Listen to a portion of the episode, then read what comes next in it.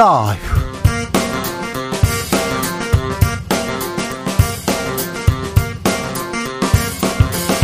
2022년 9월 22일 목요일입니다. 안녕하십니까? 주진우입니다. 이번 해외 순방은 예측 불가입니다. 외교 일정 급 변경됩니다. 당초 예정됐던 한미 정상회담은 48초 만에 끝이 났고요. 불투명했던 한일 정상의 만남은 이루어졌습니다. 결국 만날 일을 왜 그렇게 신경전을 벌였을까요? 윤석열 대통령의 이번 순방의 의미 지금은 글로벌 시대에서 짚어보겠습니다. 해외 순방 중인 윤 대통령의 말 한마디가 생중계되면서 논란 일파만파로 커지고 있습니다. 대통령실에서는 사적 발언인데 외교 참사 언급하는 것은 유감이라고 했는데요. 지도자 정치인의 거친 언행 어떻게 봐야 할까요? 나태주 시인과 함께 고민해 보겠습니다. 정기 국회 개막한 지 20여일 지났습니다. 깜빡하셨죠? 여야 정쟁 뜨거워서 잘 모르셨죠? 이제 좀 일좀 좀 할까요? 기초연금 확대법, 노란봉투법, 쌀값 정상화법, 민생 법안 논의되고 있는데 여야 입장차 극명합니다. 진정 민생을 원한다면 민생을 위해서라면 어떤 법안이 마련돼야 할지 정의당 강은미 의원과 이야기 나눠보겠습니다. 나비처럼 날아 벌처럼 쏜다. 여기는 주진우 라이브입니다.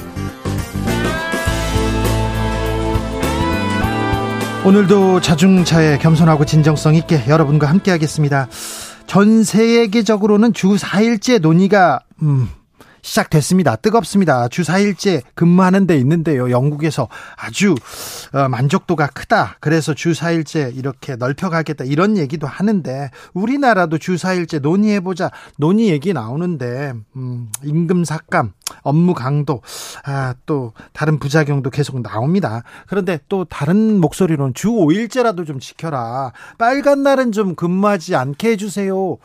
야근 좀 줄여주세요. 우리나라 사람들 너무 열심히 일하는데 일하는 만큼 대우 못 받는 것 같아서 좀 속상합니다.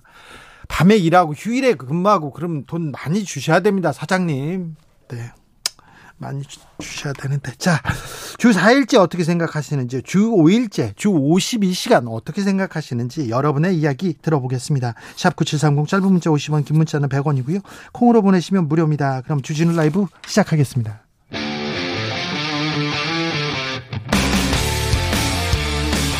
탐사보도 외길 인생 20년. 주 기자가 제일 싫어하는 것은?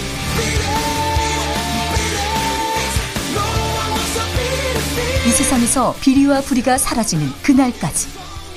오늘도 흔들림 없이 주진우 라이브와 함께.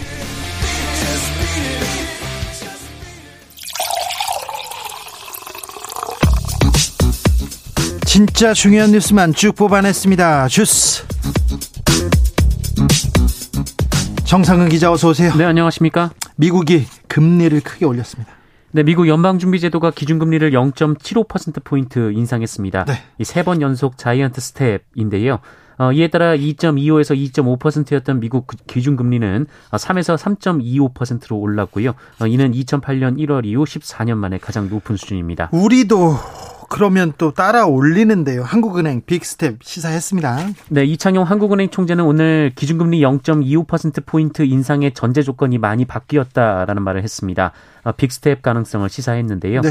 어, 이창용 총재는 지난 수개월간 그 미국 연방준비제도의 최종 금리가 어, 사전 예고 지침의 전제 조건이었다라고 말했습니다. 외환시장 출렁이었습니다. 네, 오늘 원달러 환율 13년 6개월 만에 처음으로 1,400원 선을 마감으로 넘어섰습니다. 네. 오늘 서울 외환, 외환시장에서 거래된 원달러 환율은 전 거래일 거래일보다 15원 50전 오른 달러당 1,409원 70전에 거래를 마쳤습니다. 1,400원 계속 거기서 저지하고 꼭 맞고 있었는데 이제 훌쩍 넘어가 버렸습니다. 코스피도 출렁입니다. 네, 오늘 코스피 지수는 전 거래일보다 14.9포인트 내린 2332.31에 장을 마치며 이틀 연속 하락했습니다. 네. 어, 외국인과 기관이 매도를 이어갔고요. 개인이 순매수하며 지수를 방어했습니다. 미국에서 금리 올립니다. 물가 잡기 위해서라고 합니다. 그런데 미국에서 금리를 올리면 우리도 따라 금리를 올리는데 미국 금리 올리면 우리 물가는 또 오릅니다. 원자재 값 상승하지 않느냐, 기름값 올랐지 않느냐, 그러면서 달러가 올랐으니까 들어오는 가격 높아졌다. 우리 물가도 오릅니다. 아, 우리 물가는 어떻게 하실 건지, 이 고금리, 고환율 시대, 우리 민생은 어떻게 챙기실지, 이런 부분에 대해서 좀 싸우셔야 됩니다. 이런 부분은 여야가 민생을 위해서 내가 더 잘하겠다, 막 싸워주세요. 좀 싸워줘야 되는데, 다른 데서 싸우고 있습니다. 뭐 하시는지 좀, 아, 좀, 건투를 빌겠습니다. 민생을 잡기 위해서 이렇게 싸우면은, 이준석, 그리고 뭐, 다른 뭐 정치권에서 싸우는 거 말고 민생을 잡기 위해서 싸우면은요, 아, 국민들이 응원합니다. 응원해요. 윤석열 대통령의 말이 큰 파문 낳고 있습니다. 네, 미국 뉴욕을 방문 중인 윤석열 대통령이 이 막말을 하는 모습이 MBC 카메라에 포착돼 큰 논란이 일고 있습니다. 어, 현지 시간으로 22일 1일 어, 미국 뉴욕에서 조 바이든 미국 대통령 주최로 열린 회의에 참석을 한 뒤 현장을 빠져나가면서 비속어를 사용했습니다. 3089님이 살다 살다 이런 뉴스를 접하네요. 순방 내내 아이고 말을 잊지 못할 만큼 참담합니다. 얘기하는데 아, 이 지도자의 언어에 대해서 그리고 어떤 일이 있었는지는 저희가 자세히 자세히 그 잠시 후에 얘기하겠습니다. 그런데 한미 정상회담 48초에 그쳤어요? 네, 대통령실은 이번 미국 순방 중 윤석열 대통령이 바이든 미국 대통령과 정상회담을 할 것이다라고 발표했었는데요.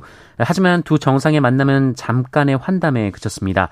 어, 뉴욕 시내에서 열렸던 회의가 있었는데요. 네. 이 바이든 대통령이 주최한 행사였는데 어, 윤석열 대통령이 막판에 초청되면서 48초간 짧게 인사를 나누었습니다. 막판에 초청되면서 짧게 인사 나눴습니다. 인사를 나누고 나오는 길에 하던 얘기죠, 오늘. 아, 네, 맞습니다. 네. 기시다 후미오 일본 총리 만난다 안 만난다 말이 많았는데요. 결국 어, 윤석열 대통령과 만났습니다. 네, 한일 정상회담이 열렸는데요. 2019년 이후 2년 9개월여 만에 처음입니다. 어, 하지만 이 만난 시간이 30분이었습니다. 네, 30분이라도 만났으니까. 근데 왜 만날 일을 그렇게 신경전을 벌였는지 잠시 후에 저희가 지글시에서 자세히 분석합니다. 어, 주진우 라이브 국제 뉴스가 가장 강하기도 합니다. 그러니까 주목하셔도 됩니다. 기대하셔도 됩니다. 어, 대한 대통령실 인력이 줄었어요. 그런데 예산은 오히려 더 늘었다는 보도 있더라고요. 네, JTBC는 어제 대통령실의 인력이 줄은 반면 예산이 늘었다라고 보도했습니다. 어, 윤석열 정부는 대통령실 인원을 줄여서 업무 효율을 높이겠다라고 밝혔고 어, 직원 수를 100여 명 줄였는데요. 하지만 내년도 예산안을 살펴본 결과 대통령 비서실은 어, 지난해보다 71억 원 더 늘었고 경호처는 200억 원 정도가 더 늘었습니다. 아 그런데 어, 인력도 줄었는데 돈이 많이 든다. 또 이거 인건비 말고 다른 돈도 더 들 텐데 청와대 미술 전시 예산도 논란이 좀 됩니다. 네, 정부는 시민들에게 개방한 청와대에서 미술 전시를 열겠다며 48억 원을 배정했는데요. 네. 실내 전시 두 번에 30억 원, 야외 전시 두 번에 18억 원을 배정했습니다. 하지만 국립중앙박물관의 경우 실내 전시 한 번에 3억 원대를 쓰고요. 어, 덕수궁 미술관은 야외 전시 한 번에 1억 5천만 원을 써서 이거 너무 지나치게 많이 잡은 건 아니냐라는 비판이 제기됐습니다. 대통령실 뭐라고 합니까? 어, 대통령실 대변인의 입장문을 통해서 윤석열 정부는 대통령실 예산안에서 인건비를 증액 편성한 바 없다라고 반박했습니다. 네. 어, 늘어난 14억 원 중 12억 원은 어, 호봉 승급액을 반영한 금액이다라고 했고요. 어, 2억 원은 5급 이하 모든 공무원에 적용되는 처우 개선 상승분이라고 말했습니다. 네. 청와대에서 용산 대통령실로 이전합니다. 이전하고 이전하면서 아무래도 이사 가는데 예산이 더 많이 들 수도 있어요. 근데 정확하게 좀 설명을 하고 넘어가야 됩니다. 가다가 여기서 10억 더 들었네, 저기서 몇 억 더 들었네, 이러면서 계속 대통령실에 부담이 되는 거예요. 그러니 전체적으로 자, 이사를 하려고 했는데 400 몇 억으로는 좀 부족하더라. 이만큼 들겠습니다. 어찌 잘 해보겠습니다. 이런 좀 설명을 국민한테 이해를 구하고 넘어가면 국민들이 이해해 줄 거리요? 뭐 지금은 뭐 건물 하나 짓는데도 몇백억인데 그런 얘기들 어, 국민들도 알아요. 근데 이렇게 어, 자꾸 여기서 조금씩 조금씩 증액됐다, 더 나온다, 논란이 된다, 이런 게 조금 국민들한테는 조금, 음, 이게 뭐니, 뭐예요? 이렇게, 이렇게 생각하는 겁니다. 네. 국민의힘 정찬민 의원 징역 7년형 선고 받았습니다. 네, 용인시장으로 재직하던 시절 부동산 개발업체에 인허가 편의를 제공하고 제3자를 통해 3억 원 상당의 뇌물을 수수한 혐의로 기소된 국민의힘 정찬민 의원이 네. 1심에서 어, 의원직 상실형인 징역형을 선고받고 법정 구속이 됐습니다. 네. 어, 수원지법은 정찬민 의원에게 징역 7년, 벌금 5억 원을 선고했습니다. 국민의힘 정찬민 의원은 중앙일보 기자 출신입니다. 기자 출신인데 어, 시장으로 이렇게 변신했다가 예, 감옥 가셨습니다. 아, 낙동강 녹조에 있는 독성 물질이 이렇게 주택가까지 이렇게 나온다면서요? 네, 낙동강 주변 공원 주택가 등지의 공기에서 발암성 물질인 녹조 독소가 검출된 것으로 알려졌습니다. 어, 그동안 낙동강물이나 이 물로 재배한 농작물 등에서 녹조 독소가 검출된 적은 있으나 공기를 통해 퍼진 사실이 확인된 건 이번이 처음입니다. 네. 푸틴 러시아 대통령이 러시아에 총동원령 내렸습니다. 네, 러시아와 우크라이나 군사적 충돌이 새로운 국면으로 접어들고 있는데요. 그 어제 푸틴 러시아 대통령이 예비역 30만 명을 군에 동원한다라고 발표했습니다. 어, 러시아의 동원령은 소련 시절인 제2차 세계대전 뒤에 처음 있는 일입니다. 어, 또한 푸틴 대통령은 핵무기 사용을 위협하는 등 이 서방의 반 러시아 정책이 선을 넘었다며 어, 러시아 보호를 위해 모든 수단을 동원할 것이다라고 경고했습니다. 잠시 후에 저희가 자세히 분석합니다. 코로나 상황은요? 네, 오늘 코로나19 신규 확진자 수 3만 3,009명이 나왔습니다. 어제보다 8천여 명 정도 줄었고요. 지난주와 비교하면 4만여 명 가까이 줄었습니다. 위중증 환자 수 428명으로 어제보다 70명 정도 줄었고요. 예. 사망자는 59명이었습니다. 주스 정상근 기자와 함께했습니다. 감사합니다. 고맙습니다. 주 4일 관련해서 많은 얘기를 해주시는데 김갑수님 주진우 라이브도 주 1일째로 이렇게 왜 그러세요? 안 그래도 지금 예, 왜 그러세요? 여기저기서 아주 제가 주 1일만 이렇게 뉴스를 전하면 그 뉴스에 대한 가, 갈증은 어떻게 하시려고 1720님 주 6일 근무자라 주 5일째만 되었어도 좋겠어요. 4일째 되면 와 진짜 행복하고 월급 루팡 할 생각 안 할 것 같아요. 얘기하는데 그렇습니다. 아직 주 5일째가 자리 잡지 않은 중소기업 그리고 그 아, 작은 가게들 많습니다. 그러니까 주 5일째라도 좀 정착해야 될 텐데 그런 생각합니다. 우리나라 분들은 휴가도 1년에 사흘 썼다, 이틀 썼다, 잘 못 쓴다 이런 사람들 많아요.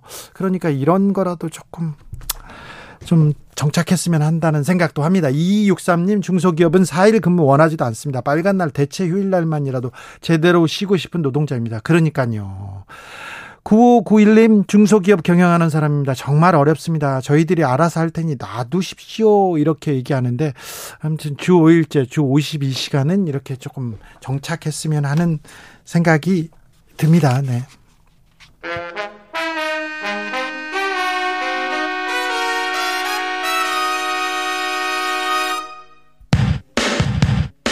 주진우 라이브 돌발 퀴즈. 오늘의 돌발 퀴즈는 객관식으로 준비했습니다. 문제를 잘 듣고 보기와 정답을 정확히 적어 보내주세요. 9월 22일. 오늘은 세계 차 없는 날입니다. 대중교통 긴급 차량 생계형 차량을 제외한 자가용 운전자들이 자발적으로 자가용 운행을 자제하는 날인데요. 대기 오염, 소음, 교통체증을 줄이고 보행자의 만족도를 높이자는 취지로 이뤄지고 있습니다. 세계 차 없는 날은 1997년 이 나라의 항구 도시 라로셸에서 시작돼 전 세계적인 캠페인으로 정착됐는데요. 유럽 서부에 있는 공화국으로 파리를 수도로 둔 이 나라는 어디일까요? 보기 드릴게요. 1번 프랑스, 2번 룩셈부르크.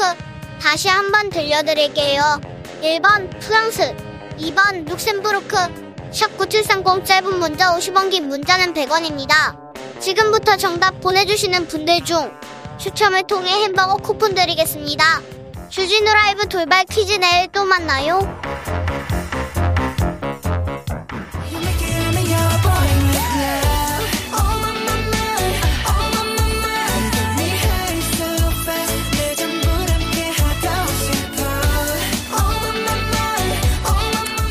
요즘 세상이 각박해서 그런지 사람들의 언어 너무 거칩니다. 정치인들 지도자라는 분들도 혐오 비방의 언어 이렇게 쏟아내는데요. 오늘 대통령도 어떤 말을 했는데 자 언어란 뭔지 언어의 품격에 대해서 나태주 시인과 한번 생각해보는 시간 갖겠습니다. 선생님 안녕하세요. 어, 네 안녕하세요. 거, 건강하시죠? 네, 네. 그럭저럭 잘 지냅니다. 아유 잘 지내 잘 지내셔야지 건강하게. 네. 네.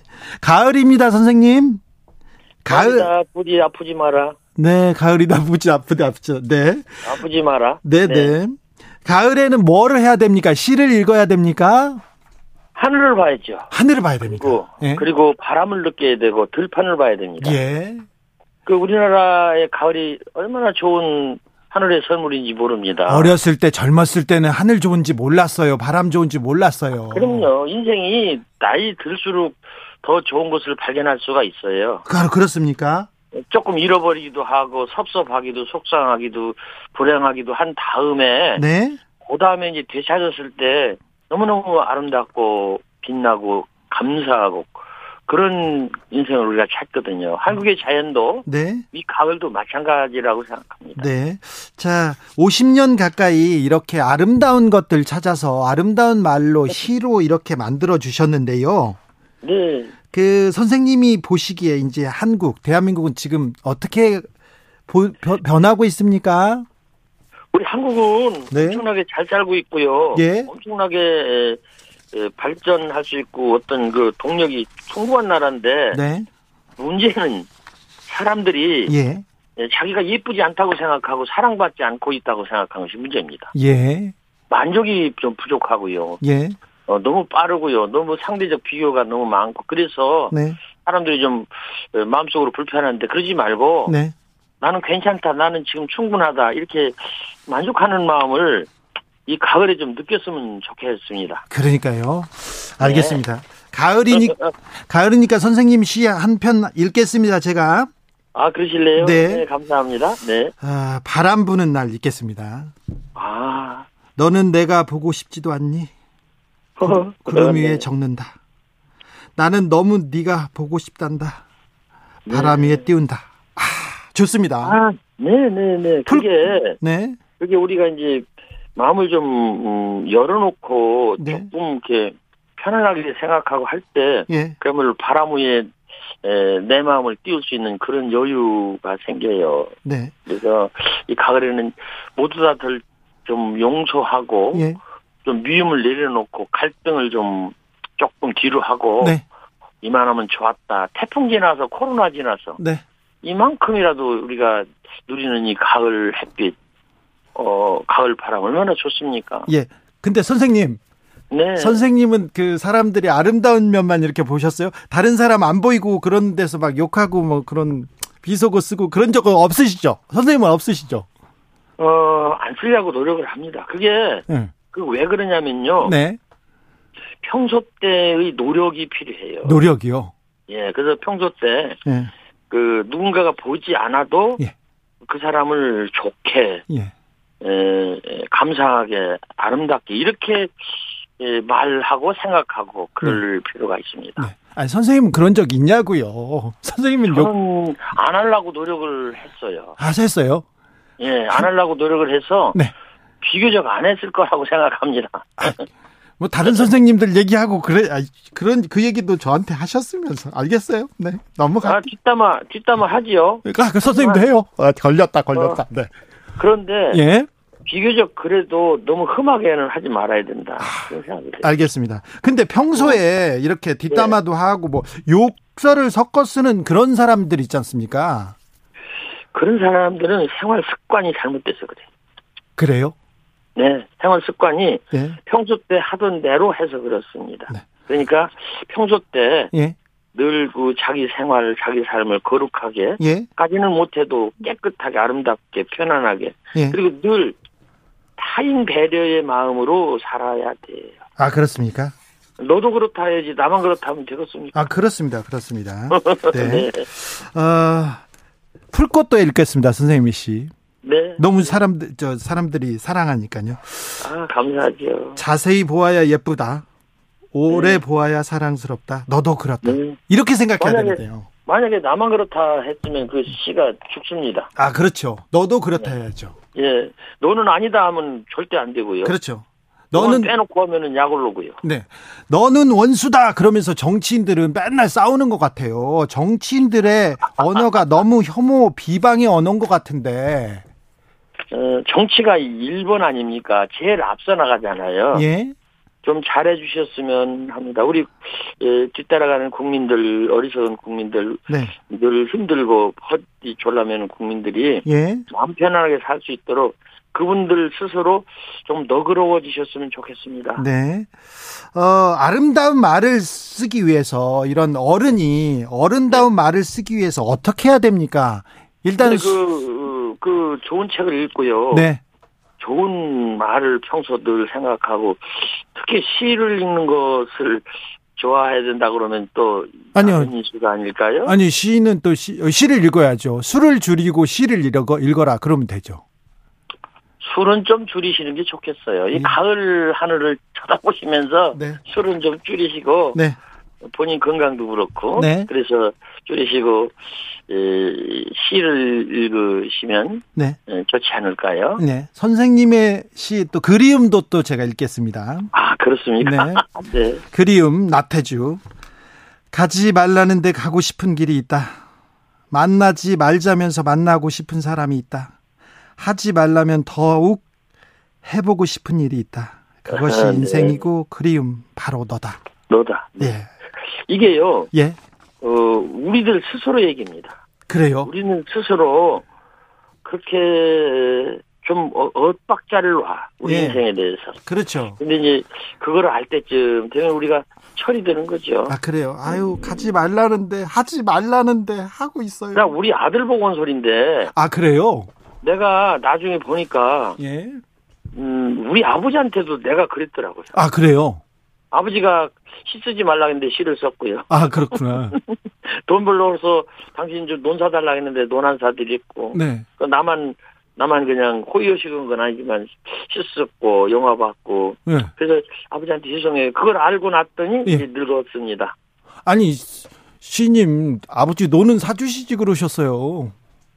그러게 말이에요. 네, 네, 알겠어요. 아이고 돈이 없었어요. 아 그랬어요. 아, 네. 네. 우리는 이렇게 인생이 네. 늘 이렇게 후회스럽고 네. 나중에 지나면은 아쉽고 네. 그렇습니다. 저는 이제 50 됐는데요. 아직도 아버지한테 아버지가 논을 안 사준다고 불만이 많습니다. 큰일 나셨네. 네. 그래도 네. 제일 중요한 건 이렇다고 생각합니다. 네.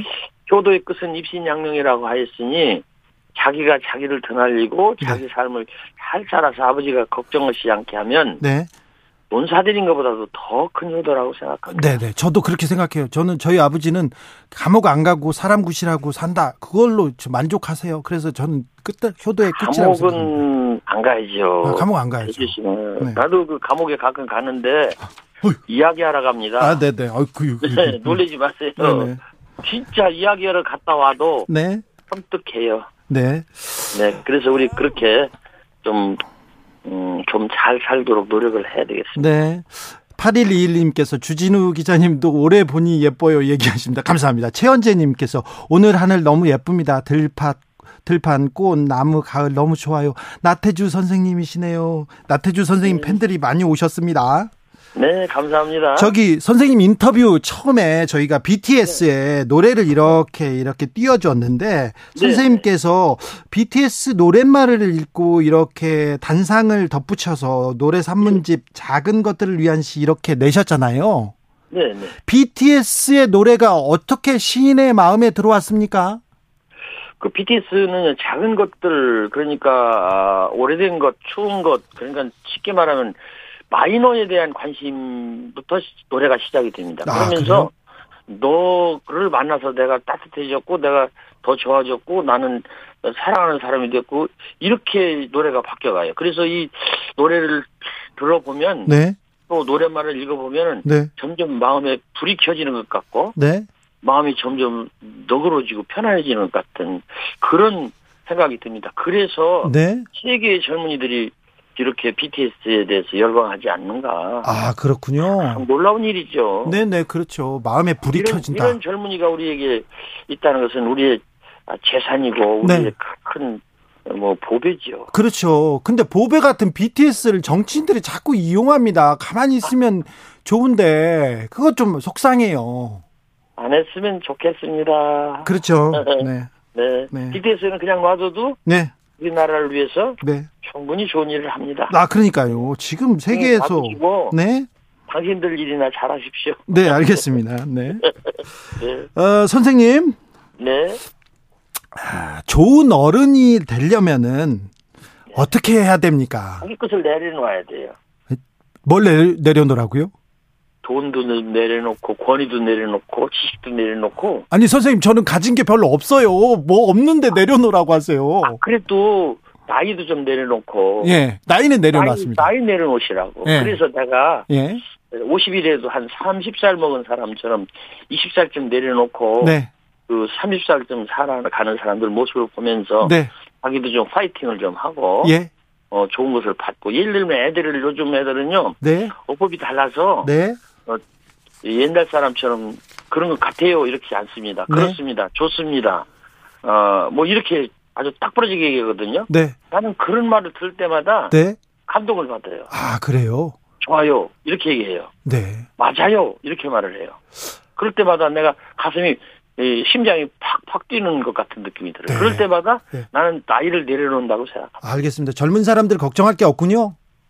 우리 젊은이들은요. 네, 어, 옛날 젊은이들보다도 훨씬 더 건전하고 예, 훨씬 더 그, 어, 세상을 잘 살라고 노력하고 예, 그렇게 하는데 의외로 어, 이 화려한 환경 속에서 더욱더 우리 젊은이들이 빈 공감을 느끼는 것 같아서 네, 마음이 느끼 이, 뭐 안, 안타깝습니다. 알겠습니다. 네, 저 음, 선생님 저는 나이는 내려놨는데 17으로 내려놔 가지고 너무 많이 내려놓은 것 같아요. 이거는 어떻게? 귀엽죠. 네, 괜찮아요? 아. 그럼요. 아, 네, 이. 시인이 이, 이 된다는 거는요. 네, 철이 안 든다는 것입니다. 네, 철이 들으면요. 네. 따지고 돈 계산하고 예, 남 비호하고 예, 남 이렇게 밟으려고 그러고 앞서려고 그런데 네, 이 철이 안 든 사람은 네. 그냥 좋은 거예요. 아 그래요?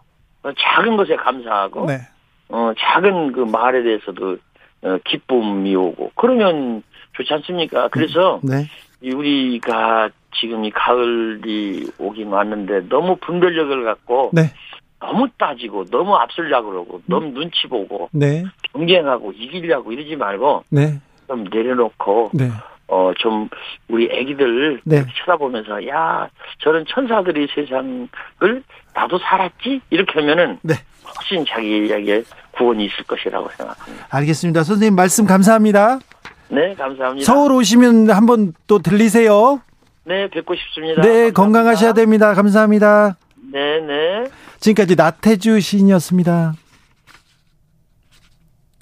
교통 상황 알아볼까요? 오수미 씨.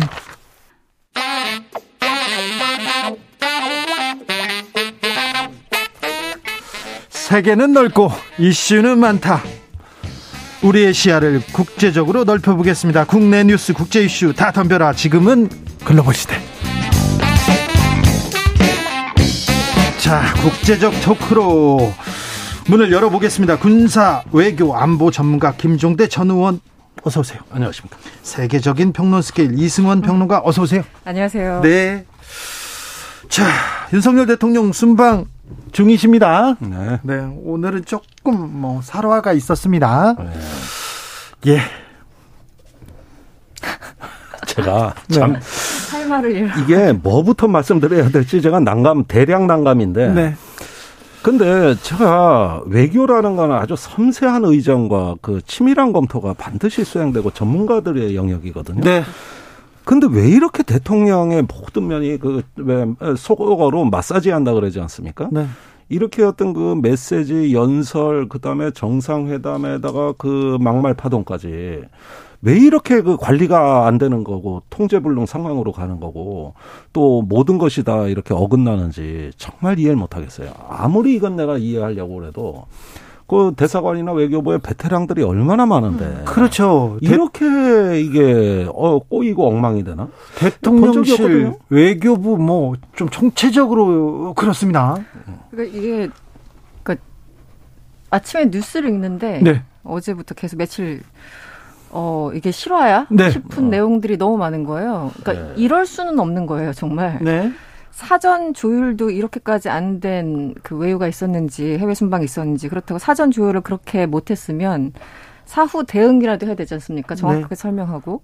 그런데 뭐 김은혜 수석이나 등등 얘기를 들어보면은 와, 저기 어린아이 같은 얘기를 하고 있어요. 변명조로. 그러니까요. 그 국민들이 그걸 믿을 수 있겠냐는 거죠. 아니 국민들이 왜 조문을 안 했습니까? 물어보는데 거기서 화를 내고 있습니다. 그러니까요. 그래서 네. 지금 뭐 일일이 진짜 영국부터 따지면은 네. 시간이 넘칠 정도인데 어쨌든 일단 의원님께 네. 아니, 그러니까 넘겨서 네. 사적 일단은- 발언, 사적 발언 얘기해 주세요. 그거. 예, 사적 가가지고 뭐 여러 가지 말썽이 있다 그러지만 가기 전에 한 얘기하고 너무 다른 거예요. 조문하러 가겠다 그랬잖아요. 네. 본인들이 얘기했잖아요. 예. 그런데 조문 안 했잖아요. 그 다음에 이제 뭐 어떤 사정이 있다 손치더라도 간 목적은 어쨌든지 간에 앞뒤가 맞아야 될 거 아닙니까? 네. 그 다음에 자, 그 미국으로 왔어요. 발언에서, 네. 예. 오늘 사적 발언부터가 이게 난리가 났는데 솔직히 말해 이거 사적 발언 아닙니다. 아니, 공식 행사장에서 공식 수행원들하고 거기에 여러 사람 보는 카메라 앞에서 한 말이 어떻게 사적 발언입니까? 그리고 대통령의 발언을 사적이다. 예. 그리고 거기서 사적 발언을 왜 합니까? 이거는 바이든 대통령하고 대화를 한 연장선에서 나온 발언이에요. 48초 대화도 뭐 정확하게 47.5초라 그랬지만. 그런데 이걸 갖다가 바이든 대통령하고 얘기해 보니까 이렇다더라 하는 게 그 문제가 된 차마 제가 뭐 옮기지 못하겠습니다만은 예, 이 내용입니다. 그래가지고 이걸 사적이라 그러고 이걸 또 보도하는 언론 탓을 하고 있고 그런데 이거는 굉장히 이제 미국 쪽에 주는 충격도 커요. 사실은 이래가지고 외교 참사가 벌어진 예가 과거에도 있었습니다. 주로 네. 장관급들이. 네. 그러니까 한미 관계가 아주 어려웠던 시절이 있었거든요. 근데 이거는 미국의 어떤 정부가 걱정이 아니라 미국의 네티즌들이 많은데 그 시민들이 이런 기사를 캡처해가지고 어떤 저기 그 한국에 대한 반함 캠페인을 한다거나 사과 압박이 들어온다거나 이런 공공외교 영역에서의 문제가 되는 거예요. 정부야 이걸 어떻게 하겠습니까? 아유, 대통령의 발언을 영어로 어떻게 이렇게 번역해가지고 어떤 단어로 지금 아, 퍼질지. 영어로 번역하기도 참 난감한 일이네요. 네. 그런데 아니 우리 뭐 BTS부터 우리 뭐 굴지의 기업들부터 나라의 국격과 GDP와 모든 걸 올려놨는데 우리나라의 외교적인 레벨을 그냥 한꺼번에 무너뜨리는 역할을 지금 대통령이 하고 있는 겁니다. 48초를 만나면서 그 전에는 그 브리핑 이제 그 해외 순방 가기 전에 브리핑을 했지 않습니까? 아유, 한, 한미 네, 정상회담 정상- 한다면서요. 정상회담을 한다고 했죠. 네. 이번에 보도자료 자체도 대통령실에서 환담 결과라고 하면서 몇 줄을 써냈어요. 예. 그리고 한일 정상회담도 일본 측에서 흔쾌히 동의했다라고 했지 않습니까? 이번에 기시다 총리 그 전에 이제 일- 일본 언론 언론에서 다른 걸 많이 보셨겠지만 네. 찾아가서 거의 뭐 아련했다라는 표현이 언론에 등장할 정도로 왜 이렇게까지 해야 되는지 전 처음부터 끝까지 정말 이해가 안 가는 이런 외교를 전 본 적이 없어요. 제가 20년 동안 외교를 관찰해 왔는데 정말 황당하고 할 말이 없는 그런 순방이었습니다. 지금까지. 대형 참사인데요. 그런데 일단은 김성한 안보실장이나 김태효 안보실 1차장의 책임을 우리가 얘기 안 할 수가 없는 게 이분들의 공통점은 한미일 안보 협력에 대해서 거의 신념화돼 있거든요. 예. 어, 그리고 과거 MB 정권 때도 주로 했던 일들이 그 국민 감정에 반하면서까지 일본하고의 밀실 그, 어, 저기 외교. 군사 협정 체결이라든가 무수히 많은 사례를 있습니다. 그런데 그때 못 이룬 걸 이번에 집권 초에 아예 끝을 보겠다고 무리하게 덤볐다가. 아니, 무리하게 덤비든 말든 근데 일본하고 얘기도 안 되고 이- 미국하고도 제 얘기가 제대로 안 되는 것 같습니다. 그렇습니다. 그러니까 뉴욕에 도착했을 때까지도 한미 한일 정상회담은 불투명이었어요. 예. 모르고 간 거예요. 그러면은 외교라는 게 이거는 저기 우리 책임만이 아니라 바이든 대통령이 엘리자베스 여왕 조문 때문에 뉴욕 일정이 단축돼 가지고 지금 어떻게 할 바뀔지 모르겠다고 하는 그런 어떤 그 촉박한 시간이 있었던 겁니다. 그럼 우리도 마찬가지였어요. 예. 그리고 일본은 저기 태풍 때문에 하루 늦게 와버린 겁니다. 그러니까 당연히 일정이 단축되고 시간 내기가 어려웠겠죠. 그러면은 빨리 정상회담은 이번에는 사정이 여의치 않아서 네. 어, 성사가 안 된다 하고 미리 공지를 하고 그 대신 약식 회동이다 이렇게 우리가 선제적으로 그렇죠. 저기 조치를 했어야 되고요. 그럼에도 불구하고 정상회담이 필요하다면은 그 어, 저기 대책 향후에 어떤 보완 대책이 뭔가 이런 정도를 빨리 강구했어야 되는데 우물쭈물 우물쭈물 하다가 그 바이든 대통령이 갑자기 그때 그 저 재정 정책 회의라는데 원래 거기 윤석열 대통령이 갈 일이 없는 회의를 그 글로벌 재정 그 펀딩하는 회의에 가가지고 거기서 서서 인사했다. 그 다음에 그 일본의 기시다 총리는 그 유엔 청사 앞에 컨퍼런스 건물이 있습니다. 네. 이게 아마 부속 건물인 것 같은데 거기에서 기시다 총리가 회의 참석하는데 만나고 싶으면 이리로 오라는 거예요. 그런데 한국 기자들은 윤 대통령이 다른 데 가는 줄 알고 그쪽으로 가가지고 이 사실을 모르고 갔더니 일본 기자는 다 있고 그다음에 국기나 이런 어떤 영접할 수 있는 아무런 어떤 없었죠. 준비가 없고 네. 해가지고 여기서 30분간 회담을 했는데 이건 정상회담이 아니라 일본에선 간담이라는 겁니다. 음. 그러면은 제가 보기에는 이 무수히 많은 그 리스크가 이렇게 있을 때 어, 전문가들이 이걸 관리해 가지고 뭐, 뭐 이런 어떤 그 약식 회동으로 대체하기로 했으며 또 다음에 추후 뭘 기약을 하고 이렇게 하면서 공지도 됐어야 되는데 완전히 우리 기자들 따돌려져 가지고 화가 지금 얼마나 많이 나 있습니까? 그러니까 기사에 완전히 약올라 일본 기자는 다 와 있는. 그렇죠. 기사에 네. 녹아져 있는데 우리 언론 기사를 보면은 결국은 일본 기자들만 모아 있는데 대통령 가고 우리 사실상 기자들은 모르는 상태에서 갔던 거지 않습니까? 그래서 브리핑 그 현지 시간 21일 12시 23분부터 30분 가량 진행됐던 게 한일 정상회담인데 정상회담도 아니죠. 약식회담 혹은 일본식 표현으로 간담회인데 어, 4시간 전에 브리핑이 있었어요. 그때까지도 한일 정상회담에 대해서 이런 방법 언급이 없었다는 거예요. 그러니까 우리 기자들 입장에서 엄청나게 화가 난 거죠. 풀 기자단도 당연히 조성하지 못했고. 그래서 결국 가가지고 했다는 얘기가 어, 윤 대통령은 자유민주주의, 뭐 핵, 정상 간 소통 얘기를 했고 외무성에서 이후에 간담 관련해서 자료를 배포합니다. 음. 하는 얘기가 이거예요. 일본 측 발언입니다. 65년 수교일에 구축해온 한일 우호 협력 관계 기반을 바탕으로 한일 관계를 미래지향적으로 발전시키자. 이 얘기는 강제징용 얘기를 어느 정도 했을 텐데 65년을 꺼내 들었다는 건 65년 이후에 이제 모든 것들이 끝났다는 게 일본의 기존 입장 아니었습니까? 네. 결국은 이번에 기존의 일본 입장을 재확인하고 그것을 윤석열 대통령한테 확인시키는 거였어요. 자기를 찾아온 한국 대통령에게 우리 입장은 변화 없으니까 니네들이 알아서 해 이런 얘기를 했다는 겁니다. 그러니까 얼마나 지금 황당해요. 그래서 지금 그 요미우리 같은 경우는 이런 보도를 쓰고 있어요. 한일 관계를 개선하려는 한국 쪽의 자세를 평가해서 일본이 비공식 회담에 응해줬다. 거의 이런 뉘앙스예요.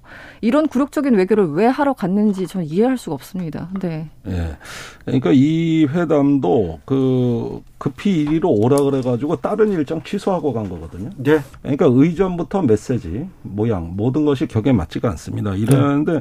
이 정상회담에 대해서는 일본이 우리하고는 시각이 완전히 달라요. 음. 우리는 셔틀 정상회교를 복원하겠다. 그러기 위해서 정상회담이 필요하다는 입장이지만 일본은 모든 것이 다 해결되면 즉 한국이 해결책을 갖고 오면 그때 가서 나중에 하는 게 정상회담이다. 우리는 입구고 일본은 출구라는 거예요. 자, 그런데 일본에서 어. 한 번도 입장이 바뀐 적이 없는데 그렇지. 일본은 그런데 왜 대통령실에서 그렇게 한일 정상회담에 왜 매달리는지 이해가 안 됩니다.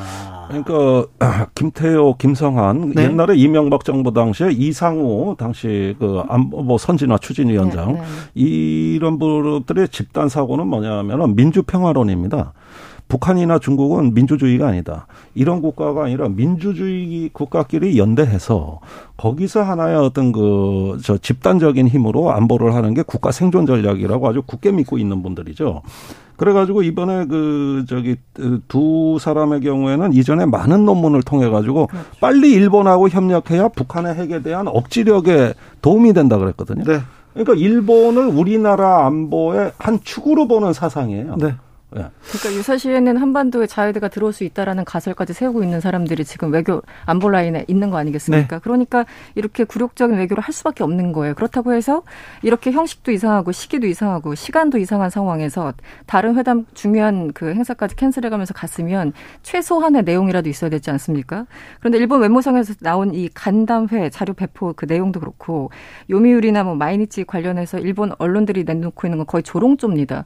이게 도대체 뭐 하자는 건지 이해를 못 하겠는 제가 오늘 이해 못 한다는 얘기를 한 열번쯤 하는 것 같은데 네. 정말 이해 못한 상황이 계속되고 네, 요거는 네. 어, 이해할 수 있는 길은 뜻밖의 영역에서 있습니다. 다들 국내 정치의 연장으로 외교를 보고 있는 겁니다. 그러니까 기시다 총리는 한국 윤석열 대통령하고 손잡는 게 정치적 부담이 되는 거고 그렇죠. 예. 그러면서 지지율이 낮다는 이야기를 슬쩍슬쩍 흘리고 있어요. 예. 그건 일본 외교관들이 다 그럽니다. 지지율이 낮은 대통령하고 협력하면 한국 국민이 뒤집으면 어떡할 거냐. 음. 2015년 위안부 합의가 그랬다. 2015년 위안부 합의 발표하던 외무성 장관이 지금 기시다요. 네. 자기가 한번 당해봐서 안 되는 거예요. 섣불리 해줬다가는 그때 그 꼴나고 자기가 그때 일본 돌아가서 완전히 뭐가 됐습니까? 그러니까 이런 부분에 아주 단단히 마음을 먹고 있는 그 당사자이기 때문에 네. 이걸 국내 정치의 맥락으로 본다는 거죠. 네. 3282님께서 대통령 비난 좀 이제 제발 그만하시면 네. 실수를 할 수 있어요. 국민들이 이해해 주셔야죠. 힘을 주시고 응원해 주셔야 대한민국이 살 수 있어요. 그래도 이번 순방에서 그래도 성과나 좀좀 노력 이런 것도 좀 평가할 만한 부분은 네, 아니 너무 욕하는 게 또 이렇게 듣기가 좀 부담스러우신 분도 있는 것 네, 같습니다. 네, 네, 그럴 수 있어요. 예, 사실은 이번 회담에 대해서는 원래 외교부에서도 고위 관계자가 그 순방을 반대했습니다. 사전 검토 회의에서. 아, 그래요? 예. 그걸 제가 언론에 공개해서 지금 많이 저 인용이 되고 있습니다만은 처음부터 위험한 그 순방 외교였어요. 음. 우선 성과가 확실치 않고 너무나 정상들 일정이 긴박해 가지고 우리가 한일 한미 정상회담을 하겠다고 얘기는 하지만 성사되기 어렵다. 이것이 이제 그때 공무원들의 우려 사항이었거든요. 네. 거기에 또 그 영국 여왕 서거와 겹쳐버린 거예요. 네, 태풍도 있었고 여러 변수가 있었어요. 변수가, 변수가 있었습니다. 그러니까 이게 다 우리 대통령 잘못은 아니에요. 지금 자연적 원인도 있고 네. 뜻밖의 어떤 그 조문의 어떤 그 변수도 등장했기 때문에 어느 정도 실수는 인정해 주는 것도 그런 아량은 필요합니다. 그러니까 요런 선에서의 어떤 한계를 빨리 인정하고 이번 성과가 유감스럽게도 여러 요인으로 인해서 어려움이 많았다. 이렇게 이제 설명이 들어갔을 때 네. 국민들하고 소통이 되고 이해가 되는 아, 거거든요. 아, 국민도 이해해 주려고 하죠. 네. 그런데 이제 뜻밖의 우리 정부가 조급함을 드러내면서 이제 막말 실수까지 예, 이것이 이어지는 것이 화를 키워버린 겁니다. 네. 이런 점에서는 아무리 외교가 우리 계획대로 진행되지 않는다 하더라도 그거에 맞는 인기공격과 그 상황에 맞는 관리를 하면 되는 겁니다. 누가 그걸 갖고 뭐라 그럽니까? 네. 근데 이번에는 거기에서 모든 면이 부실했다. 이 점은 조금 뭐 비판하기가 듣기가 거북스러울 수 있습니다. 사실은 사실대로 말씀드려야 될것 네. 같아요. 이승원 평론가께서 이렇게 화내는 거는 처음 보는 것 같아요. 유성환 님이 얘기하시네요. 저도 그러니까 말씀하신 것처럼 사실은 뭐 탁현민 비서관도 뭐 그 방송에 나와서 뭐 여러 차례 얘기했지만 사실은 가면은 계획대로 안 되는 경우도 많기 때문에 네. 순발력도 필요하고 임기응변도 필요하고 이제 여러 가지 스킬이 좀 필요할 겁니다. 네. 그래서 저는 외국은 나가면은 대통령이 모든 걸 다 할 수 없어요. 당연히. 그렇기 때문에 의전이 필요한 거고 실무진의 어떤 사전 협의, 사전 조율이 필요한 건데 일단 사전 조율부터가 제대로 안 됐는데 마치 된 것처럼 국민들한테 발표를 하는 것도 첫 번째 문제이고 그건 대통령이라기보다는 그 밑에 실무진들의 뭐 몫이겠죠. 그 대통령실 혹은 외교부에. 그리고 사전 조율이 안 됐고 혹은 또 조율이 됐지만 뭐 갑자기 뭐 그 바이든 대통령이 워싱턴 들렸다가 다시 뉴욕에 왔다고 하지 않습니까? 그러니까 그런 것들 보면은 사후 대응 그 사후 대응 그러니까 여기에 대해서 어떻게 설명을 좀 정확하게 하면 사람들이 이해를 해주려고 하는 사람들이 있지 않습니까? 그렇죠. 물론 비판만 하려고 하는 사람들도 아니, 있겠지만 이해하죠. 그렇죠. 그러니까 어떤 이렇게 다자가 모이는 국제 어떤 회의에서는 특히 유엔 총회 같은 데서는 네. 워낙 변수들이 많기 때문에 국민들이 이해할 마음의 준비를 갖고 있는 분들도 계십니다. 그렇다면 네.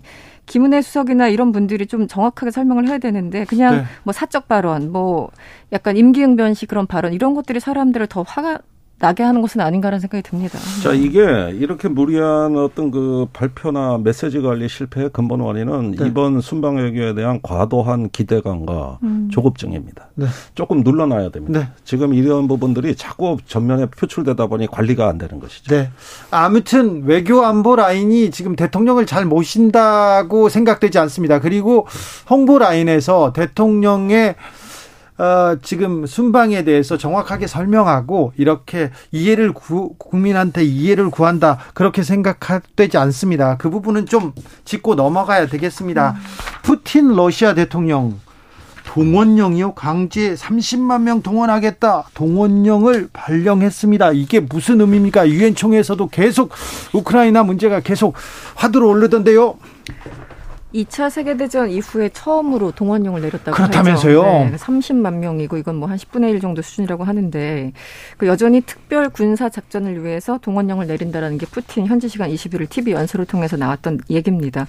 지금 뭐 우크라이나가 반격을 시작해서 다시 러시아군이 점령했던 곳을 다시 이제 회복하고 있다라는 그런 여러 가지 이제 보도들이 나오는데 혼재 있어가지고 실질적으로 전쟁이 어느 정도 진행되고 있는지는 솔직히 모르겠어요. 외신도 다 조각조각 나오고 있어서. 근데 예. 어쨌든 전반적인 이제 서방 언론의 혹은 국내 언론의 평가들은 어 러시아 측에서 생각보다 많이 밀리고 있다. 그렇기 때문에 동원령까지 결국은 내린 것은 아닌가라는 생각이 들고 어 여기에 대해서 이제 중국이 사실은 저는 어떤 반응을 보일지가 참 궁금했었는데 네. 사실은 이게 상하이 협력 기구라고 지난 15일, 16일 우즈베키스탄에서 있었던 그래서 시진핑과 푸틴이 만났을 만났죠. 네, 어떤 얘기를 할 것인가 굉장히 관심사였는데 비공개 자리에서 시진핑이 푸틴을 만나서 의문과 우려를 표했다는 거 아니겠습니까? 네, 전쟁에 대해서. 네. 그래서 시진핑이 의문과 우려를 표했어요. 이거 굉장한 발언인데 이제 이렇게 언론에 나왔었는데 이번에 푸틴이 다시 동원령을 내리니까 중국 외교부가 대화를 통한 휴전을 촉구하고 있습니다. 이 얘기는 음. 중국마저도 이것은 좀 너무 나갔다라고 보고 있는 것 같아요. 네, 터키도 그렇고요. 다 지금 이제 전쟁 그만해라 얘기합니다. 그렇습니다. 그러니까 푸틴은 지금 핵 위협까지 하면서 정말 끝까지 가겠다라는 어떤 그 블러핑일 수도 있겠습니다만 동원령의 핵까지 다시 언급을 하고 있어서 굉장히 좀 고립되고 좌절감을 그 설명하는 것은 아닌가 우회적으로 역으로 그렇게 그 생각이 들고 사실은 다시 한번 핵 공격에 대해서 뭔가 서방의 공격을 빌미로 삼을 수 있는 그런 시기이기 때문에 굉장히 좀 위험하다는 생각도 동시에 듭니다. 네. 자, 이 부분을 조금 이 배경을 정확히 설명을 드리자면은 지금까지 우크라이나 동부에서의 전투가 세 가지의 러시아의 이점이 다 어, 저, 저, 증발해 버렸어요.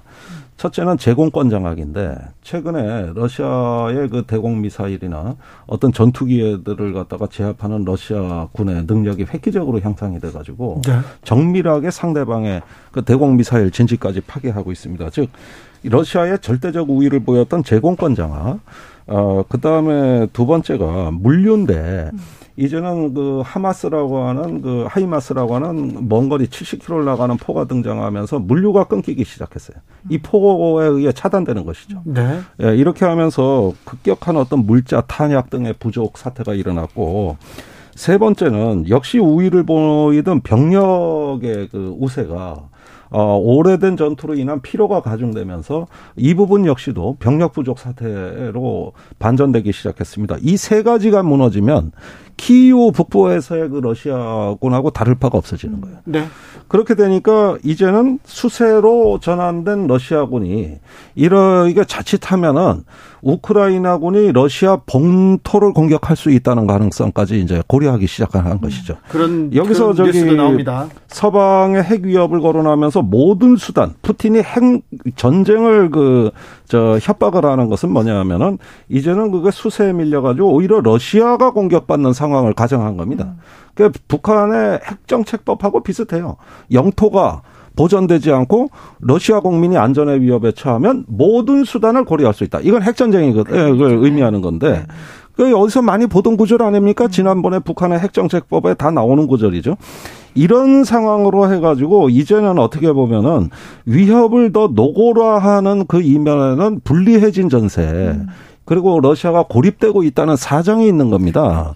이런 부분들에 대해 가지고 어 푸틴이 이제 그 더 이상 그 자기의 굴욕을 감수하지 않는다면은 이제는 그 새로 동원된 예비군 병력과 어떤 전술의 핵무기의 전신 배치 이런 부분 또는 폴란드나 다른 국가 위협 이런 부분들이 지금 선택지에 놓여 있는. 1240님께서 그런데요 막다른 골목에 내몰린 푸틴 핵을 건드릴까 염려됩니다. 에이, 기왕 이렇게 댕겨면 이럴까 봐요. 지금 워딩이 나왔죠. 어, 푸틴이 이런 얘기를 했어요. 서방이 러시아 지금 핵을 핵으로 협박을 하고 있는데 어.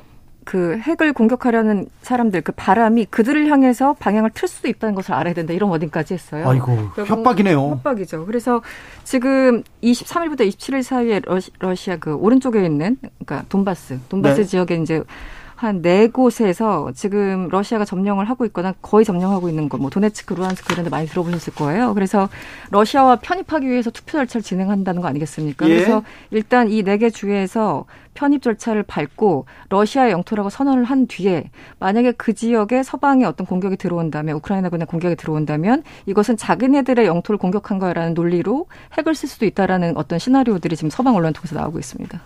그러니까 지금 그쪽 지역을 러시아 네. 편입을 네. 위한 주민 투표가 시작되면 네. 나중에 그쪽이 공격받으면 이건 러시아가 공격받은 그렇죠. 걸로 해석이 바뀌는 것이죠. 그렇죠. 네. 우리 영토를 예, 이때 대량. 음. 살상무기 사실 러시아는요 시리아 내전에서 이미 화학무기를 사용한 음. 전례가 있습니다. 아 이거 근데 자기네들이 전쟁을 일으켜놓고 전세가 나쁘니까 이제 좀 밀리니까 뭐 핵 쓸 거야 뭐 모든 수단 이건 조금 너무 나쁜 것 같아요. 제가 보기엔 그래요. 이 푸틴은 전쟁 패배를 감수 못합니다.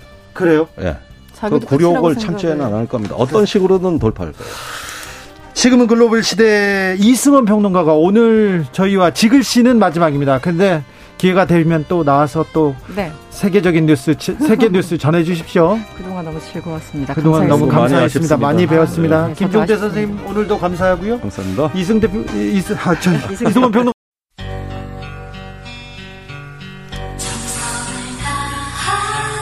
정성을 다하는 국민의 방송. KBS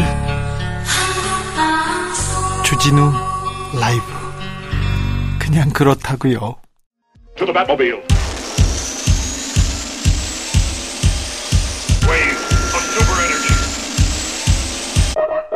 주 기자의 1분 100만 장자 그러니까 재산이 100만 달러 약 14억 원이 넘는 사람 한국에서는 100만 장자가 얼마나 될까요? 얼마나 될까요? 129만 명이 넘습니다. 129만 명. 이는 2020년보다 11만 6천 명가량 늘어난, 늘어난 수치입니다.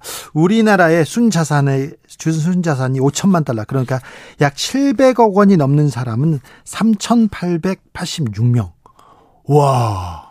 우리나라의 부자가 이렇게 많습니다. 세계 최연소 억만장자도 우리나라에 있다고 합니다.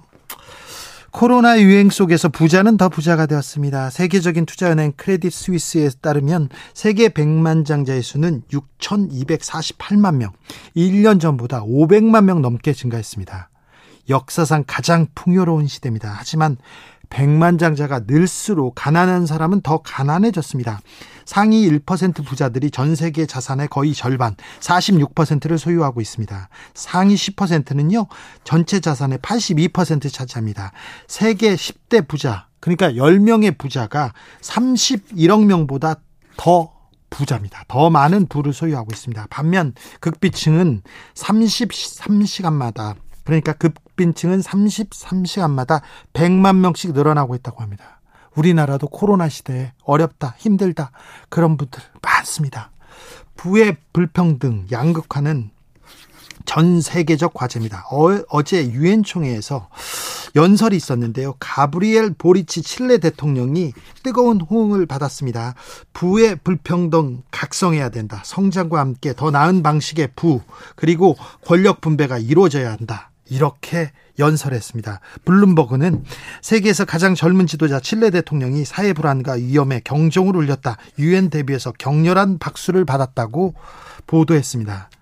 칠레 대통령 걸그룹 트와이스의 찐팬입니다. 안목도 있습니다. 윤석열 대통령이 어제 유엔 연설에서 자유를 외쳤습니다. 세상이 이렇게 불공평한데 자유를 외치면 양극화의 모순과 갈등이 줄어들 수 있을까요? 무한 경쟁에 내몰린 국민들 위로받을 수 있을까요? 기업 오너 말고 국민도 부자가 될 수 있을까요? 부자들이 가난한 사람들 것까지 뺏어가지는 않을까요? 걱정입니다. 주 기자의 1분이었습니다. Hey boy, look. Twice, yes, oh yes.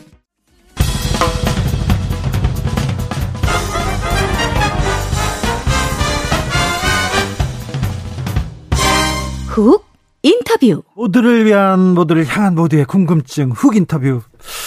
싸우기만 하는 국회 일하고 있는지 잘 모르겠어요. 정기 국회가 열렸는데 민생은 챙기고 있는지 또 잘 모르겠습니다.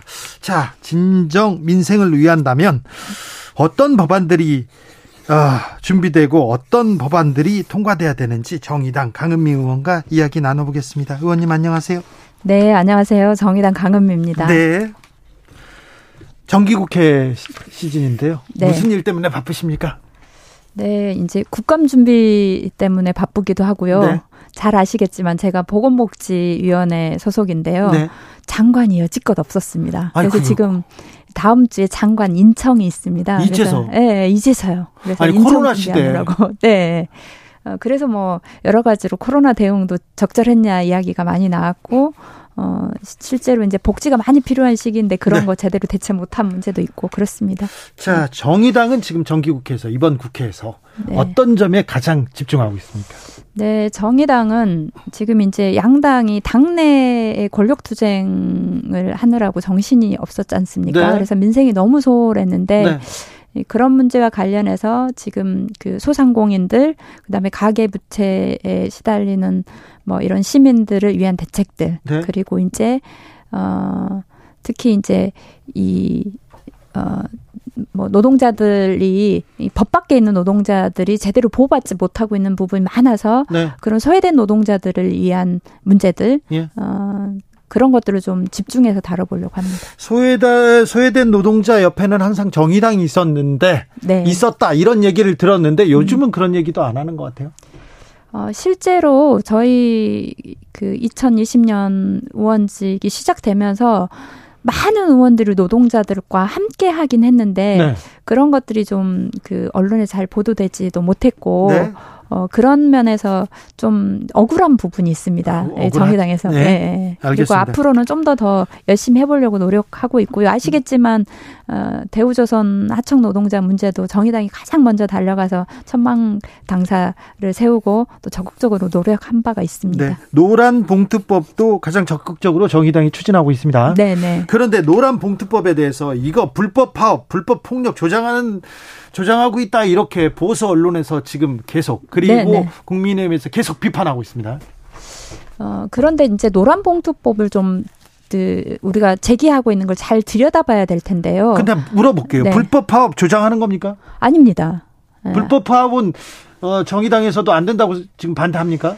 네, 반대하는데 문제는 어, 불법 파업이라고 그러니까 합법 파업에 대한 범위가 너무 협소하게 돼 있는 게 굉장히 큰 문제입니다. 그렇죠. 어. 가령 노동자에게 고용의 문제만큼 큰 게 없는데 정리해고한다고 반대하는 어떤 어, 행위를 하면 그게 다 불법 파업으로 됩니다. 아니 그러면 네. 네. 보세요. 해고는 죽음인데 아이고 나 살려달라고 목소리 외칠 수 있지요. 외쳐야죠. 네, 그렇죠. 그래서 실제로 아시겠지만 쌍용 자동차 노동자들도 정리 해고에 반대해서 파업을 했는데 엄청난 손배가압류를 해서 실제로 30명의 노동자 가족들이 스스로 목숨을 끊거나 아니면 그렇죠. 병으로 돌아가셨고 거기 말고도 철도 노조나 또는 지하철 노조나 어, 그렇게 정리 해고와 관련해서 파업을 한데 손배 가압류를 뭐 10억에서 20억, 30억 이렇게 좀그이 음, 기업에서 어, 이제 소송을 해가지고 굉장히 어려움에 처하고 있습니다.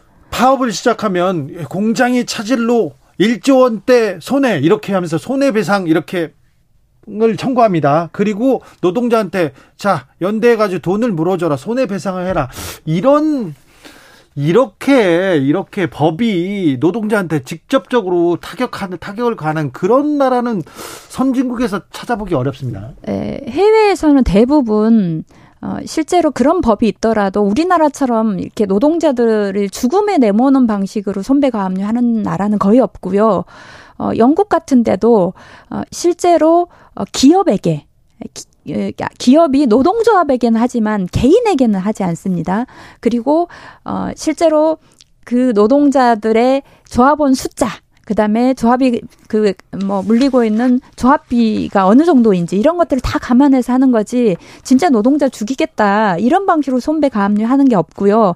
또 한편으로는 들여다 봐야 될게 어, 실제로 손배 가압류를 하는 이유 중에 하나가 기업이 손배 가압류를 해서 에, 그 기업에 이제 이 어떤 이익을 창출하겠다는 것보다는 노동조합을 무산시키고 그렇죠. 노동조합을 무력화시키기 위해서 사용한 경우가 되게 많았고요. 예. 잘 아시겠지만 삼성에서 노조를 무력화하기 위해서 전략실에서 했던 2012년 네.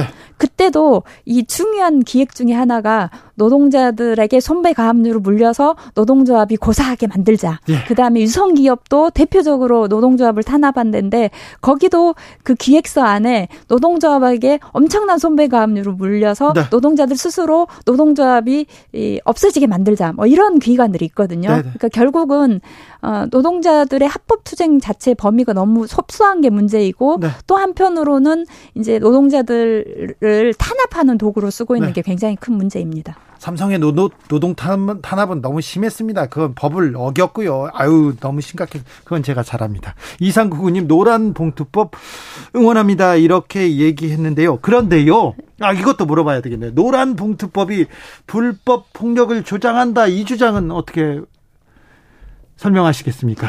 어, 실제로 이제 우리가 노란봉투법 안에 어, 기물을 파손했거나 또는 실제로 폭력 행위를 해서 어, 사람이 다쳤거나 이 문제와 관련해서는 당연히 그 이제 손빼 가압류를 해야 된다고 생각을 하지만 아 그래요? 네. 아니 그런 문제는 그런데 이제 저기 그그 그 문제까지를 못하게 하는 게 아니라요. 어, 일단 법원 안에서 너무 판단을 애매모호하게 하는, 하는 측면이 있어서 네. 실제로 합법화의 이 범위를 좀 더 확대하는 것과 예. 실제로 손배 가압류를 하더라도 어, 그것이 조합에 대해서 해야지 개인이나 아, 이런 그 어, 간부들에게 손배가압류를 하지 못하게 하는 것까지를 포함해서 네. 어, 실제로 손배가압류 자체가 노동조합을 무력화하는 방식으로 사용되지 않도록 하게 하려고 하는 겁니다. 평택 쌍용차에서 어, 수뇌부라고 해야 되나요? 경영진들이 장부를 조작해 가지고 우리가 돈을 못 벌고 있다면서 정리해고를 했어요. 정리해고를 했는데 어 그러니까 생존권이라고 해야 되나요? 이제 그 직장에서 어, 쫓겨난 노동자들이 파업을 했었죠. 파업을 해서 많은 사람들이 감옥에 갔는데 감옥 갔다 와서 손배 가압류라는 너무 무거운 짐 때문에 그것 때문에 수많은 사람들이 아 수많은 사람들이 다른 선택을 하기도 했습니다. 그런 부분에서 좀 더 배워야 되는데 왜 노란 봉투법이 아직도 이렇게 강력한 반대에 부딪혀서 국회에서 꼼짝하지 못하고 있는지 좀 이해가 안 되는 측면도 있다는 지적도 많습니다. 그래서 저는 좀 들여다봐야 될 게 이렇게 생각하거든요.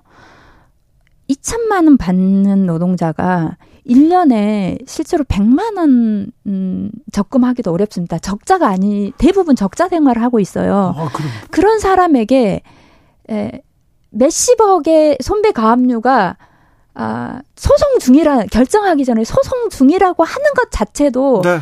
잠을 자지 못할 정도의 심적인 압박이 있습니다. 그러니까 감옥에 차라리 보내지 돈 물어내라고 하는 게 더 무섭다 그렇게 얘기하세요. 네.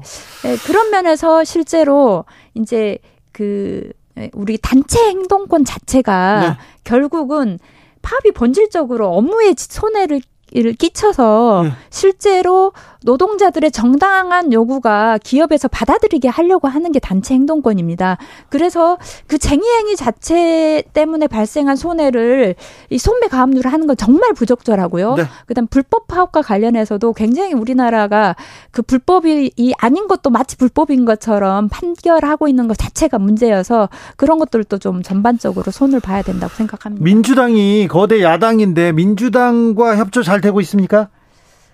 아, 어제 좀 안타까운 상황이 발생했는데 일단은 어 이은주 의원이 제가 이제 대표 발의했지만 또 다시 이은주 의원이 좀 더 보완해서 발의를 했는데 예, 민주당 의원이 40명이 넘는 의원들이 동의해서 이제 같이 네. 입법 발의를 했습니다. 그리고 어 민주당의 올해 이제 중요한 민생 7대 법안 안에도 들어가 있습니다. 아, 그래요? 그럼 네. 민주당이 또 열심히 하겠네요? 네, 열심히 할 텐데 네. 약간 지금 물러서려고 하는 이런 상태가 좀 벌어지고 있어서 우려가 아, 있는데요. 7대 과제로 했다면서요. 네, 네. 그러면 잘 해야지 아, 뭘 걱정하십니까?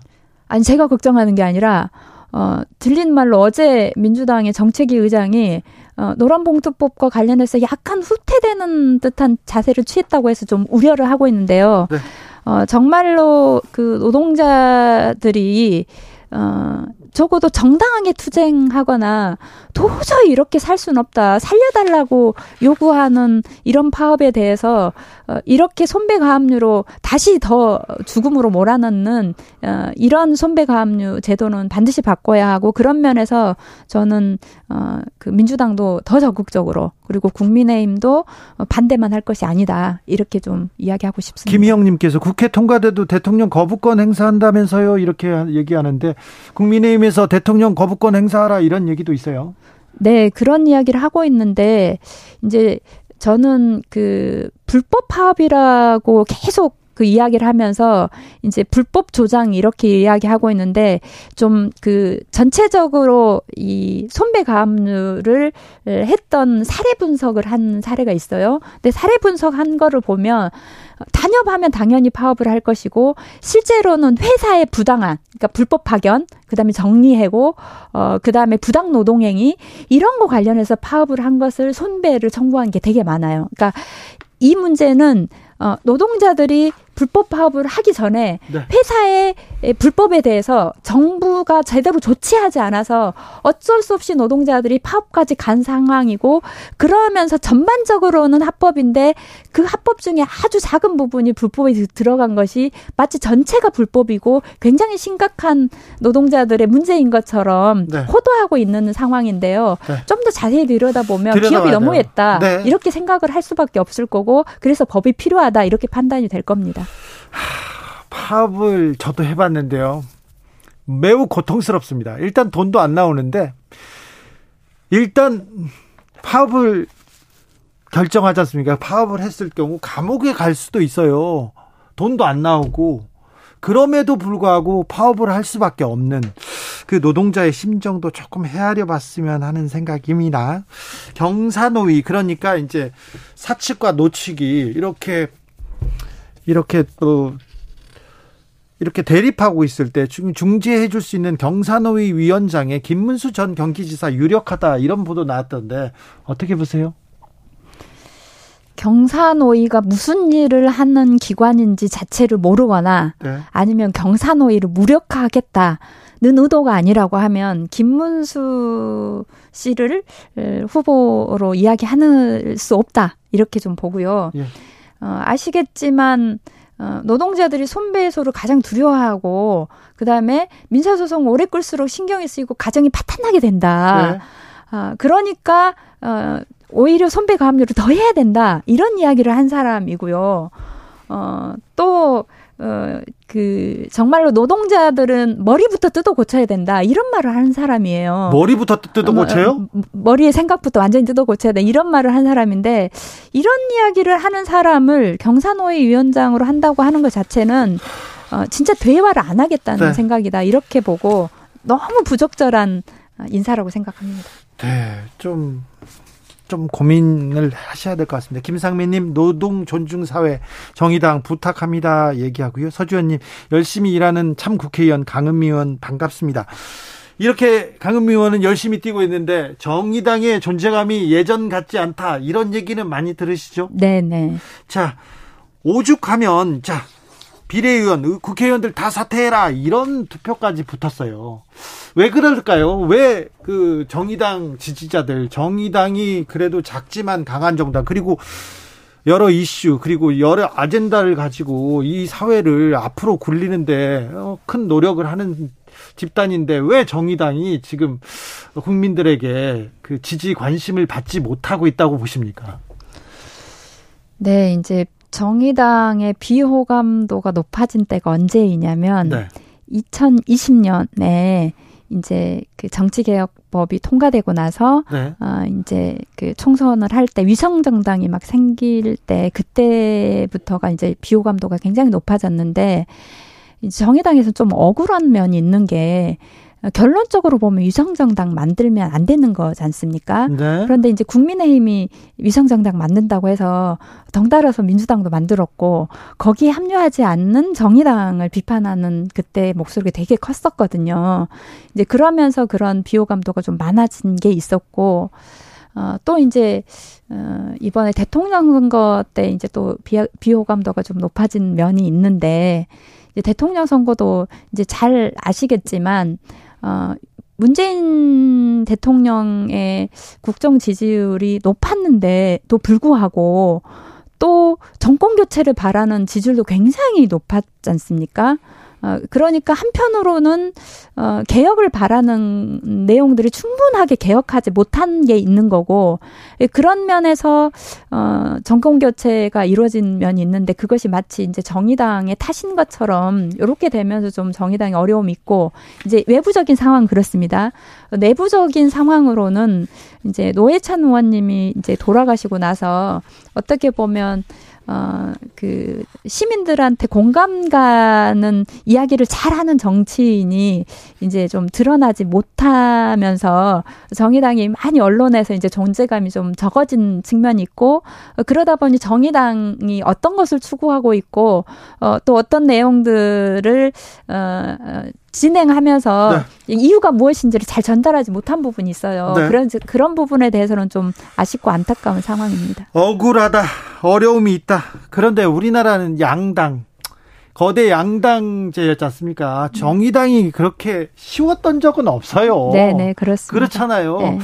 그래도 지몬미 얘기도 나오고 네. 정의당이 하면 음. 응원한다. 네. 지켜주지 못해서 미안하다. 이런 얘기도 나왔는데 지금 거의 재창당을 결의하고 다시 태어나겠다고 하는데 정의대행에 대한 관심조차 이렇게 많지 않은 걸 보면 이거는 억울하고 어렵더라도 뭐 뭔가를 좀 달리 돌파구를 모색해야 될 것 같습니다. 네. 어, 그래서 이제 재창당 이야기가 나오는 것도 어, 전체적으로 우리가 10년을 이제 다 평가하지, 비대위 기간이 원체 짧아 다 평가하지 못했지만, 실제로 우리가 어떤 부분을 놓치고 있었는지, 에, 그리고, 어, 늘 소수였지만, 어, 좀 더 강하게 시민들을 대변하면서, 그래도 시민들의 동의를 얻었던 부분이 있었는데, 각자 소소하게는 일을 잘하고 있지만 이 소소하게 일 잘하는 것보다는 같이 힘을 합쳐서 좀 더 세게 시민들의 목소리를 전달하는 게 필요한데 이런 네. 부분은 우리가 좀 부족하지 않았나 하는 생각이 들어서 네. 어뭐 강령 뭐 또는 뭐 정당 당명을 포함해서 전반적으로 돌아보면서 네. 우리 의원들의 역할도 좀 더 높이는 것을 하려고 어 고심하고 있습니다. 소소하게 열심히 열심히 하고 있는 건 알겠지만 옛날에는 정의당 의원들이 뭐 노회찬 의원도 그랬고 심상정 의원도 그렇고 어디에서나 어떤 이슈를 주도하고 있었는데 지금은 심상정 안 보입니다. 네. 그 다음에 또 류호정 안 보입니다. 또 누구 있죠? 네, 배진경 의원님, 장혜영 의원님, 장혜... 이은주 의원님. 네, 잘 안 보입니다. 네. 일단 좀 자주 뵙겠습니다. 네, 네, 자주 뵙겠습니다. 응원하는 사람들 많습니다. 그러니까 네. 힘내시고요. 네, 정의당의 존재감. 네, 어, 양당 거대 양당을 이끌고 가던 그런 정의당의 존재감 다시 한번 좀 어, 보여달라 이런 분들 많다는 거. 네, 좀 새겨주십시오. 네, 이번에 국감에서 제대로 된 모습을 좀 보여드리겠습니다. 정의당 네, 강, 강은미 의원과 이야기 나눴습니다. 감사합니다. 네, 감사합니다. 정치 피로. 사건 사고로 인한 피로, 고달픈 일상에서 오는 피로. 오늘 시사하셨습니까? 경험해 보세요. 들은 날과 안 들은 날의 차이. 여러분의 피로를 날려줄 저녁 한 끼 시사. 추진우 라이브.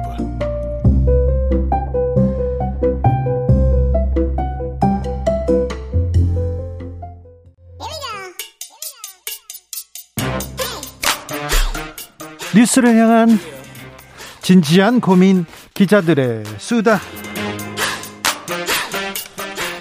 라이브 기자실을 찾은 오늘의 기자는 한결의 오연서 기자입니다. 어서 오세요. 안녕하세요. 기다리고 있었습니다. 네. 네. 윤석열 대통령 해외 순방에 대해서 말이 많은데요. 네. 네. 그것부터 물어볼게요. 천공 스승은 왜 뉴욕에 왜 갔대요? 그 오늘 천공 스승의 강연이라고 해야 될까요? 그 영상을 올리는 그 업체에서 이제 발표한 걸로는 뭐 일정이 있어서 간 거라고. 네. 저도 그 뉴스나 뭐 공식적인 입장으로밖에 못 들어서 왜 갔는지 기자들이 수근수근할 거 아니에요. 왜 네, 갔대? 절묘하긴 하다. 그 타이밍이. 어, 사실 그 천공 스님 유튜브에 최근에 뭐 그것도 있었잖아요. 뭐 조문에, 조문에 대해서도 얘기 또 얘기를 해서 아, 너무 이렇게 딱딱 맞아 떨어지는 게 우연은 아닐 것 같다라는 게 뭐 기자들도 그 정도까지 지금 의문만 제기를 하고 있습니다. 참 대통령에게는 어찌됐든 굉장히 부담이 될 거예요. 그렇습니다. 이렇게. 네. 계속 관련이 있는 게또 네. 해외 순방인데 전공수성에 지금 뭐라고 종횡무진 누비고 다니고 모든 이슈에 대해서 언제부터 스승이라는 분께서 정치에 대해서 조문에 대해서 막 그런 얘기를 하시는지 네. 참 이게 그냥 그 뭐라고 해야 되나 역술하시는 분의 그냥 돈벌인지 아니면 정말 조언인지 네. 이거 굉장히 대통령실에 부담이 됩니다. 대통령실에서 뭐 하고 있는지 참 이해가 안 돼요. 이해가. 네. 자, 순방 논란 계속 이어집니다. 네, 오늘 오전부터 이제 말이 많았는데요. 일단은 좀 회담을 두고 굴욕적이다라는 표현과 함께 말이 많이 나오고 있습니다.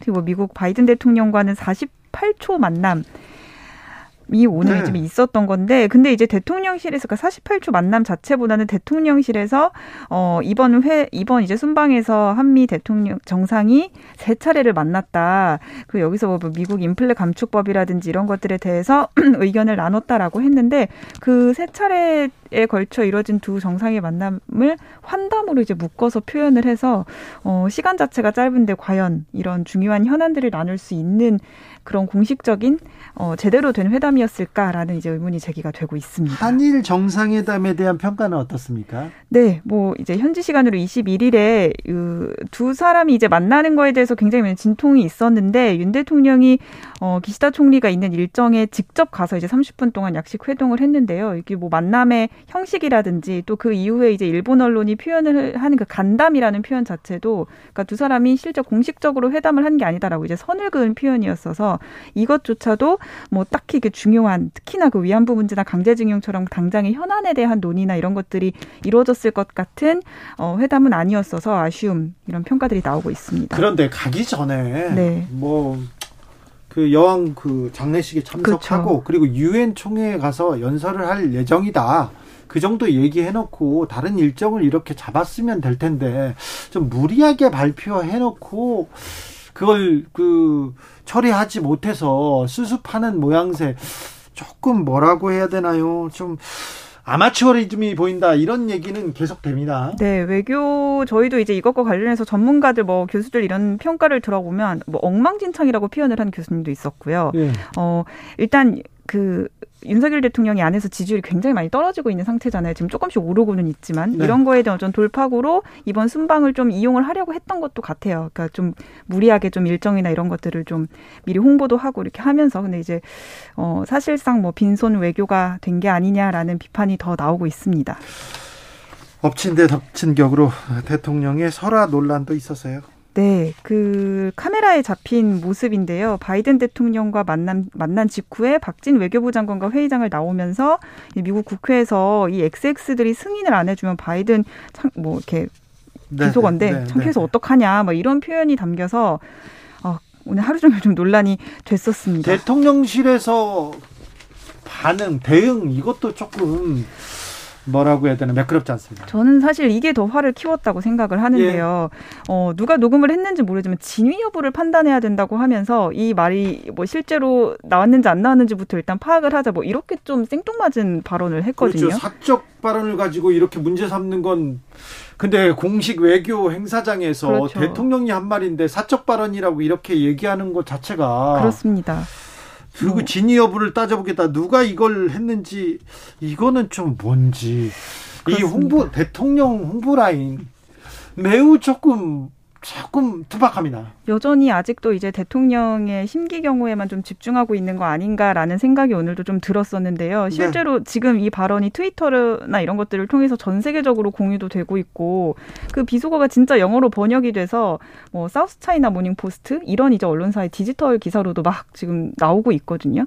어, 이 지금 후폭풍에 대해서 대통령실이 좀 어떻게 대응을 할지 그런 것도 좀 우려가 나오는 부분이 있습니다. 자, 민주당은 강력히 비판하고 나섰고 국민의힘에서는 네. 뭐라고 합니까? 국민의힘에서는 일단 좀 말을 아끼고 있습니다.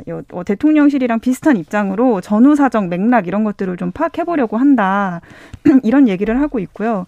어, 잘 모른다라는 식으로 입장을 밝히긴 했지만 주호영 원내대표도 그렇고 정진석 비대위원장도 그렇고 근데 저희가 좀 취재를 해보니까 정진석 위원장도 굉장히 이 영상을 여러 번 돌려본 것 같아요.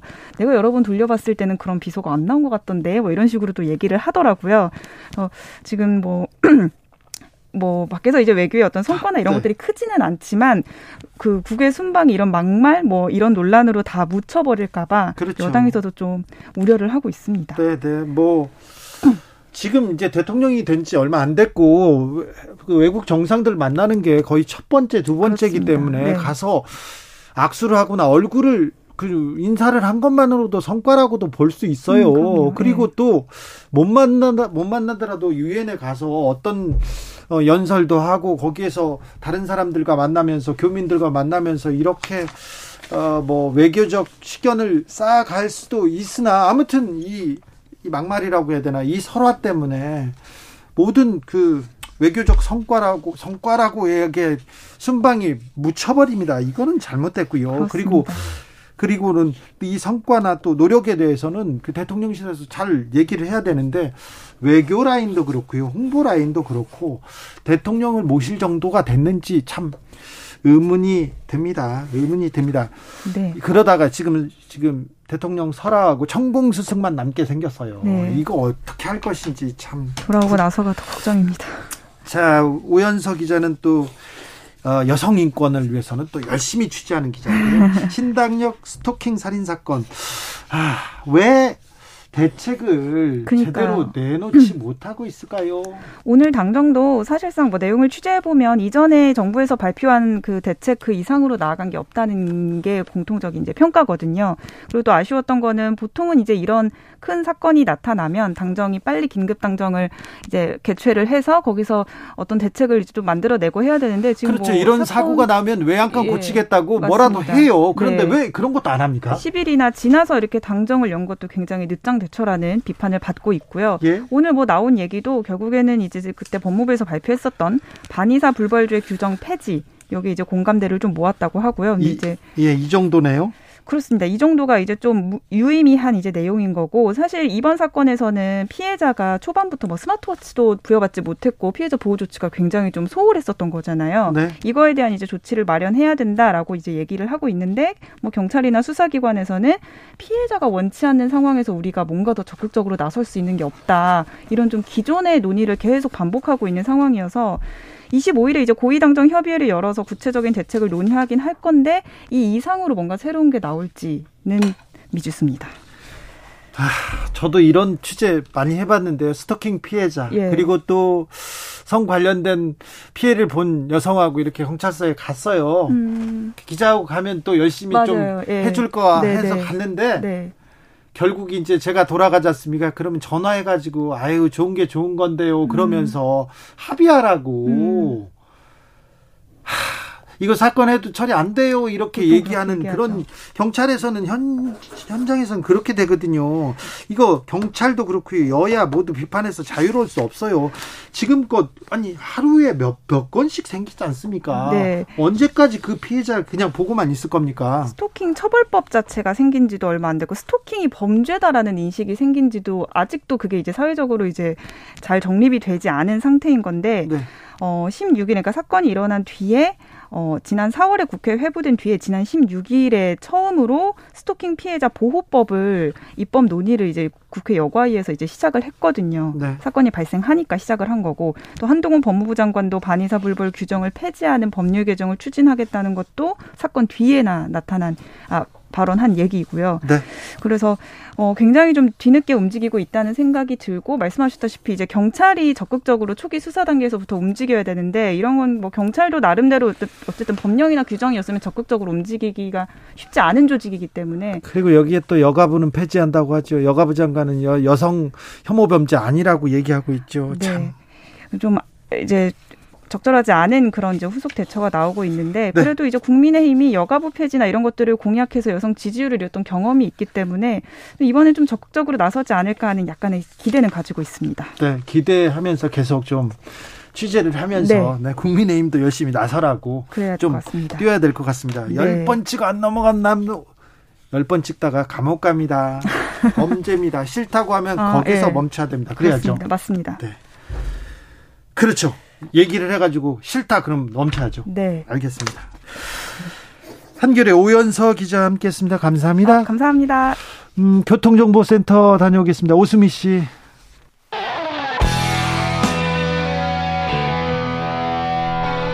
스치기만 해도 똑똑해진다. 드라이브 스루 시사 주진우 라이브.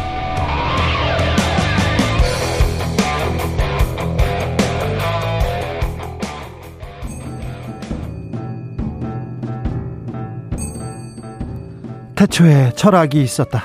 하늘과 땅 사이 세상의 모든 질문 이제 철학으로 풀어보겠습니다. 철학 어렵다고요. 일단 맛이라도 봅시다. 철학의 맛. 정치 철학자 김만건 박사 어서 오세요. 예, 안녕하십니까. 소셜랩 적경지대 조영근 소장님 어서 오세요. 예, 안녕하십니까. 네. 가을입니다.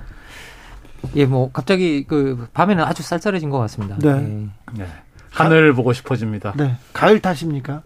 가을 타고 싶은데 이상하게 나이가 드니까 하늘은 보고 싶어지는데 마음이 쓸쓸해지거나 음, 네. 뭐 이런 느낌은 잘 안 들고. 아 그래요? 예, 아, 진짜요? 예. 아, 저희는 가, 저 가을 타시는군요. 예, 예 저는 약간 탑니다. 전, 네. 전 많이 타요. 아, 저는 제가, 또 제가 제가 달래드리겠습니다. 아 그래요? 아, 싫어요. 왜왜왜 소장님이 왜 가을은 유독 남자들이 탄다고 할까요?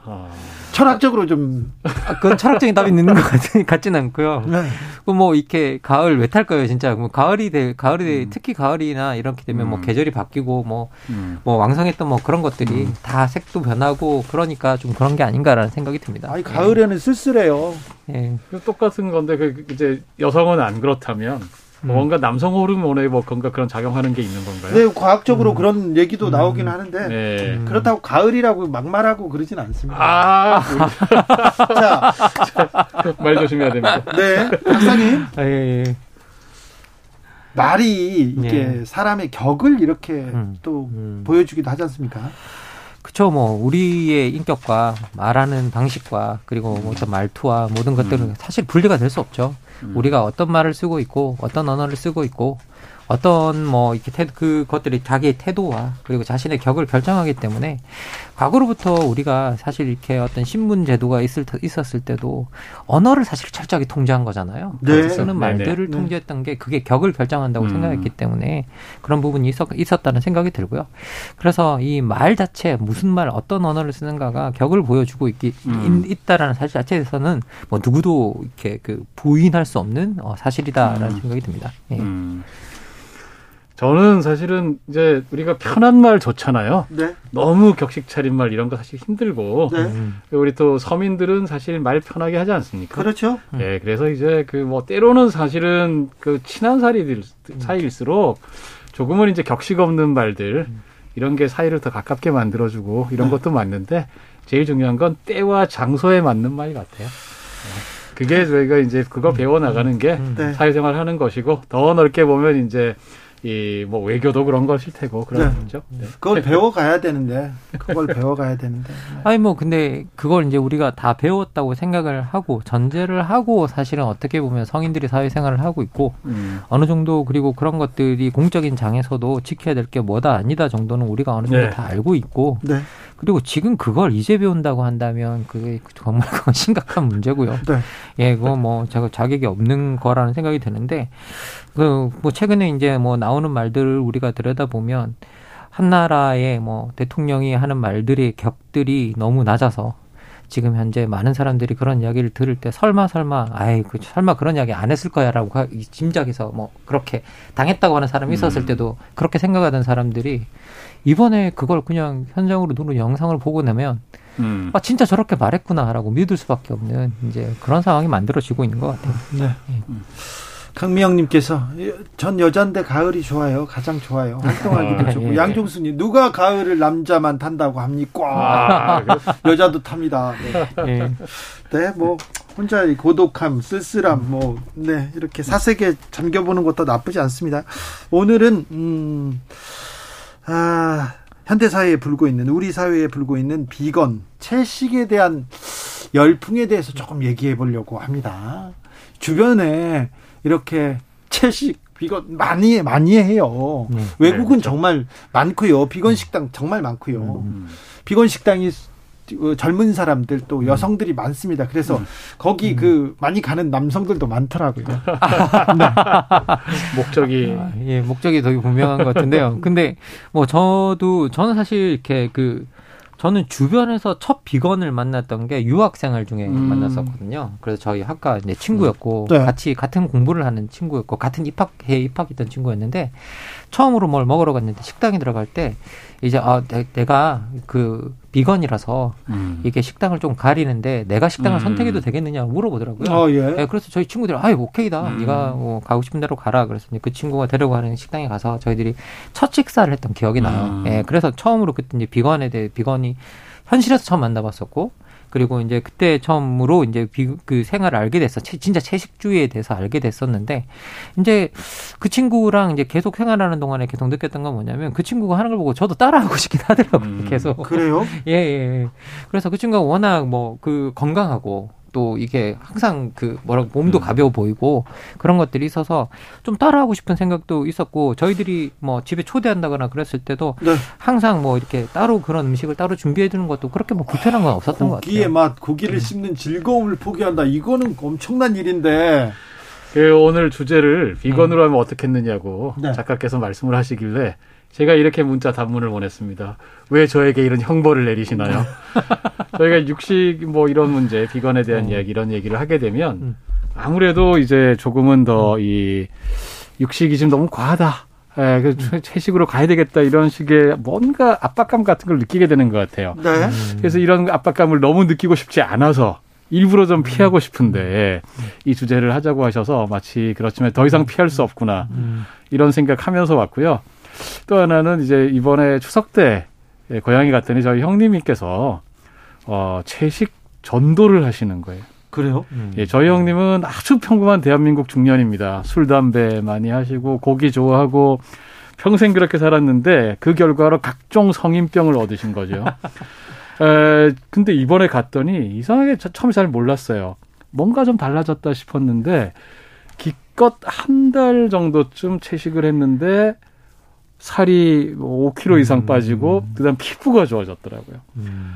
그러면서 예, 아. 피부까지 좋아졌어요. 음. 그래서 본인이 딴 거보다도 무엇보다 이제 이 우리 저희 형님은 전혀 윤리적인 채식주의 이런 거 아닙니다. 몸이 너무 힘들었는데 불과 한 달밖에 지나지 음. 않았지만 너무 몸이 가벼워지고 그 다음에 음. 고기가 별로 생각나지 않는다. 음. 저희 형은 완전 채식주의자가 아닙니다. 음. 사회생활 때문에 같이들 고기 먹고 회식하고 하잖아요. 네. 네 그럴 때 고기나 몇 점씩 주고 먹는다. 네. 음. 그것까지 하, 참으면서 하지 말라고 그러더라. 음. 근데 에, 고기 생각이 별로 안 나고 현재까지는 참 좋다고 그러면서 이제 동생 둘을 앉혀놓고 너희들도 이제 몸들이 다 이렇게 되어가고 있으니 진심으로 형님 말을 따라서 채식의 길로 오거라. 전도를 잔뜩 받고 왔죠. 아니 뭐 저도 이제 뭐 채식 부분에 대해서는 저희들이 이제 저도 저는 사실은 이제 윤리적 채식론에는 그렇게까지 관심이 없었던 것 같아요. 처음에 뭐 동물권 이야기하시는 분들도 그러니까요. 계시고 네. 이제 그 부분에 대해서는 저는 좀 생각이 좀 달랐던 것 같습니다. 저는 원래 인간이라는 인간도 동물의 일부라고 생각을 하고 있었고 그리고 우리가 잡식성 동물의 일부였고 그리고 가다하게 채식하는 거, 아, 가다하게 육식하는 건 문제가 있겠지만 뭐 육식 자체를 뭐 마치 죄를 짓는 듯이 그렇게 하는 것은 뭐 별로 바람직하지 않다고 생각이 좀 들었었는데 사실 최근에 저한테 어, 어, 채식이 가장 설득력 있게 다가왔던 건 뭐냐면 지금 탄소 배출을 보면 네. 우리가 육식을 위해서 키우는 가축으로부터 나가는 것들이 거의 15%에 이른다라는 음, 굉장히 많았어요. 예, 나오고 있어서 음. 어떻게 보면 지구를 지키는 한 방식으로서 채식이 유용하다라고 음. 이야기했을 때는 저한테 상당히 설득력 있게 좀 다가왔었습니다. 음. 그래서 어떻게 보면 이 지구 어차피 지구 위에 생명들이 존재하고 있고 그 생명들이 어떠한 방식으로 우리가 같이 공존을 하, 뭐 한다라는 넓은 차원에서 본다면 이게 어, 어 채식이라는 이 부분이 좀 설득력 있게 다가왔고 우리가 실천할 만한 가치가 충분히 있다라는 생각이 듭니다. 예. 네. 그래서 저는, 저는 그런 생각 들더라고요. 이렇게 저희가 채식 이야기 나오면 상당히 그걸 윤리적인 측면에서만 네. 접근하려고 하는 그런 시도들이 좀 있어요. 이게 옳은 행동이야 아니야 도덕적으로 음. 나쁜 행동이야 막 이거 가지고 싸움이 하기 쉬운데 보면 저희 형처럼 건강 때문에 하는 사람들이 상당히 많습니다. 그다음에 또 하나는 우리 환경, 지구 환경에 나쁘기 때문에 하는 네. 것도 사실은 윤리적인 것이긴 하지만 좀 맥락이 다르죠. 또 하나 보면 사실은 저희가 전통적인 종교, 예를 들면 불교가 살생을 금하지 않습니까? 네, 육식을 그렇죠. 금하지 않습니까? 음. 이것도 그 나름대로 그 우리가 이 살생을 금하면서 모든 생명을 아낀다라고 하는 그런 식의 맥락에서 사실은 채식을 하는 분들도 있을 거란 말이죠. 네. 그래서 저희가 논의를 너무 좁혀서 음. 이게 윤리적으로 옳은 행동이냐 아니냐 네. 그 논의도 물론 할 수 있겠지만 네. 저 훨씬 더 넓은 지평에서 다양한 측면에서 할 수 있는 음. 주제다 이런 네. 생각이 들어요. 그러니까요. 네. 윤리 문제 계속 연관하는데 거기까지 뭐 음. 그것도 주장이니까. 네. 음. 저는 네. 저도 이런 게 가끔 걸리는데 저는 네. 조금 먹는 편이거든요. 아, 네, 제 친구 김화준이라고 있는데요. 많이 먹어요. 고기를요. 아, 아침에도 먹고 점심도 먹고 점심에 두 끼를 두 점심 이식을 하면서 고기를 두 번 구워 먹는 그런 아. 그런 사람은 좀 지탄 받아야 되는데 저는 저는 조금 먹거든요. 조금 먹거든요. 네. 근데 네. 윤리 계속 얘기하더라고요. 채식과 음. 금욕 이렇게 네. 또 그런 음. 얘기도 나오고 음. 동물 실험 반대, 동물권 계속 음. 얘기 나오는데 음. 음 계속 육식이 요새 그래가지고 불쾌한 식량이 좀 되어버리는 걸까요? 음. 얘기도 합니다. 최기원님께서 비건 좋은 건 인정합니다. 너무 어려워요. 그런데 음. 상추 사러 가서 고기도 같이 고르는 제가 미워요. 얘기합니다. 조성빈님 고기 끊을 수 없어서 일정 부분 대체육 소비 중인데요. 말 안 하고 먹으면 진짜 고기 같습니다. 이렇게 얘기하시는데 요새는 또 그런 분들도 많더라고요. 예. 이제 고기 육 어, 채식주의가 사, 상당히 그 다양하더라고요. 예, 보니까 맞습니다. 완전 채식주의자들도 있지만 네. 거기에 비해서 이제 그 계란은 먹는 분들, 네. 또 유제품 우유와 유제품은 먹는 분들, 해산물은 먹는 분들, 예, 그 다음에 또 이제 뭐 생선은 먹는 분들. 네. 나중에 가면 제일 그 저는 사실 거기 그게 제 꿈인데 flexitarian이라고 부르는 분들이 있더라고요. 한국어로 번역할 때는 뭐 어떻게 해야 될지 모르겠지만 유연하게 경우에 따라서는 육고기도 먹는다. 그러니까 하지만 기본적으로는 채식을 지향한다. 이런 분들까지 포함해서 음. 이, 이 채식의 범위가 굉장히 다양해서 사실 어떻게 보면 처음부터 우리가 완전 채식을 해야 돼. 음. 어, 살생은 전부 다 나빠라고 하는 이런 태도보다는 어, 조금은 지금 사실은 아까 말씀하셨지만 저희가 한국이 서양 나라들에 비하면 그래도 육식을 덜하지만 네, 훨씬 덜한 통계상으로 보면 그 정말 급증하고 있다는 아, 거죠. 많이 고기 소비가. 그래서, 네. 네. 그래서 그렇게 생각을 해보면 좀 우리도 좀 줄여 나가는 게 필요하지 않을까 이런 음. 생각합니다. 또또 또 육식주의자들은요. 또 나는 그, 그 대신 채소를 안 먹어 그렇게 주장하는 음. 말도 안 되는 주장을 하는 사람도 있습니다. 김어준이 그렇습니다. 예, 뭐 완전 육식주의자가 실제로 있더라고요. 네, 어, 네, 네 그런 네. 것들이 뭐 실제로 존재도 하고 그러는 네. 걸 봤는데 뭐 저는 뭐 이렇게 뭐가 옳다 안 옳다 이렇게 윤리론으로 가는 거로 해가지고 뭘 문제를 음. 해결하는 건 별로 바람직하지 않다라는 음. 생각이 들고요. 그리고 이렇게 우리가 어떤 윤리론이 돼버리면 어떤 도덕적 우월론이 돼버리는 때도 음. 있거든요. 음. 그래서 음. 내가 채식을 함으로써 너보다 도덕적으로 더 우월하다라는 식의 음. 논리로 가버리면 그런 것들이 오히려 채식의 확산에 장애가 될 수 있다고 생각합니다. 방, 방해물이 될 수 있다고 생각합니다. 그래서 예, 저는 개인적으로는 예. 제 주변에 이렇게 채식주의자 여러 명이 있었어요. 제가 대학교 1학년 때부터 만나기 시작했는데 그들 중에서는 아무도 그런 분이 없었어요. 아, 사실 저도 예. 제 주변에 그런 분이 아무도 없었거든요. 예, 그러니까 채식이 예. 도덕적으로라고 너네 고기 먹는 너네는 도덕적으로 나빠. 이런 이야기를 하는 사람이 제 주변에는 아무도 없었습니다. 근래 들어서 나오긴 했는데 그런데 음, 음. 채식주의자분들이 좀 온순하고 착한 분들이 많아요 음. 또. 오히려 저는 그래서 사실은 이제 미디어라든지 이런 데서 네. 때로 좀 과격해 보이는 그 채식 운동 있잖아요. 그죠? 네. 어 그런 분들이 뭐 그 어떻게 보면 사실은 이제 채식에 대한 환기 그냥 음. 좋은 말로 해가지고는 사실은 잘 줄이기 쉽지 않지 않습니까? 예. 예. 그런 면도 있을 것 같고 그것이 이를테면 채식을 먹자라고 하는 주장에 전부 다 음. 예, 이렇게 저희가 받아들일 필요는 없을 것 같아요. 네. 네. 조현수님께서 채식 다 좋은데 성장기 아이들은 급식이라 음. 선택권이 없는 군인들은 어떻게 합니까? 채식을 강요하진 말았으면 좋겠습니다. 우리 음. 뭐 그렇게 강요하지는 않습니다. 네. 그렇죠. 우리도 지금 음. 뭐가 옳다, 뭐가 음. 다르다 그런 얘기를 하고 있는 건 아닙니다. 예, 맞습니다. 그 바깥으로 나가서 이 논의를 조금 더 뭐가 우리의 지구 사는 지구나 환경이나 우리의 음. 삶을 음. 조금 더 향상시켜주는가 차원에서 이야기를 해보는 게 더 바람직하지 않나라는 이야기를 그렇죠. 저희들도 하고 있고요. 네.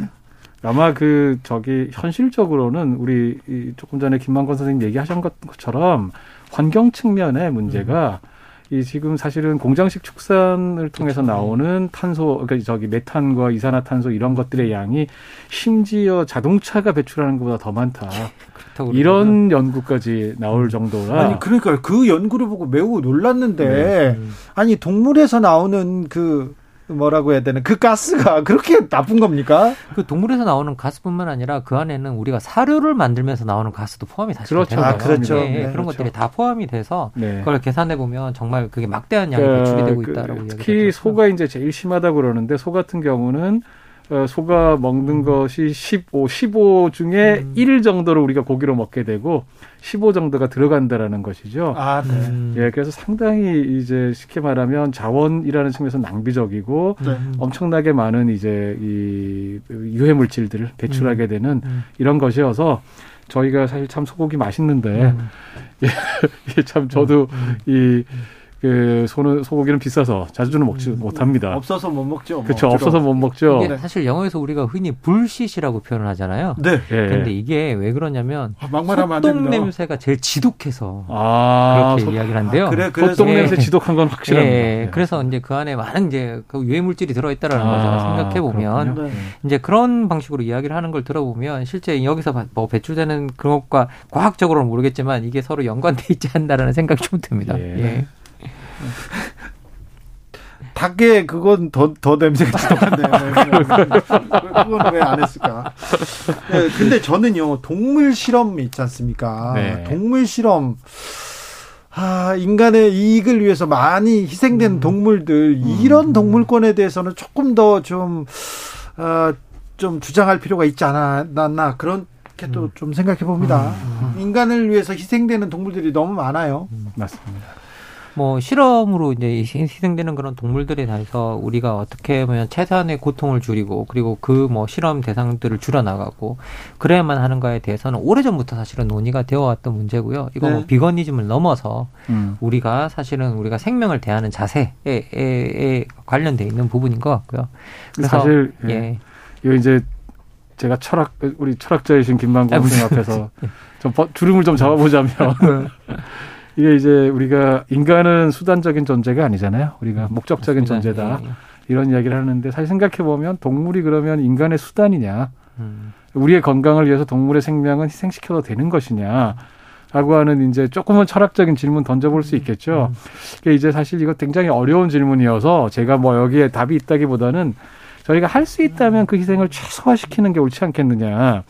그 지금은 일단 하나는 보니까 그 동물 실험을 대체할 수 있는 많은 기술적인 방법들 뭐 인간의 세포를 배양한다든지 아니면 음. 컴퓨터 시뮬레이션을 한다든지 다양한 그런 방법들이 꽤 많이 발전돼 있다. 그다음에 유전자 어차피 동물 실험을 하는 게 인간과 동물 사이에 유전자적 유사성이 있기 때문에 동물 실험이 상당히 그 인간에게서 비슷하게 재현될 거다라는 믿음이 있는 거잖아요. 근데 거기에 대해서 뭐 제가 이거는 권위 있는 무슨 영, 이 발언은 아닙니다. 제가, 제가 읽은 거에 따르면 그 동물 실험을 통한 그 이 유사성이라고 하는 게 통계적으로 보면 굉장히 낮다는 거예요. 음. 1, 2% 수준밖에 안 된다. 음. 그래서 많은 것을 거의 대부분을 사실은 꼭 필요하다는 것 제외하면 다들 다른 종류의 실험으로 시뮬레이션으로 대체할 수 있다. 음. 이런 주장들이 만만치 않게 있더라고요. 음, 네. 그래서 저희가 검토해 봐야 되겠다 이런 생각합니다. 동물권에 대한 또 인식은 계속 하기 시작하는데 식물권은 없습니까? 뭐 그러니까 이제 식물권에 관해서 이야기하시는 분들도 계시고요. 실제로 뭐 동물이 고통을 느끼면 뭐 떨어진 낙과만 먹는다는 예, 그러니까 분들이 계시죠. 고통을 느낀다고 해서 떨어진 낙과만 먹는 프루테리안들도 있고요. 그래요? 예, 예. 그래서 이제 비건보다 한 발짝 더 나간 그렇죠. 거죠. 프루테리안이라고 네. 실제로 네. 있습니다. 식물도 예. 고통을 느끼기 때문에. 예. 네.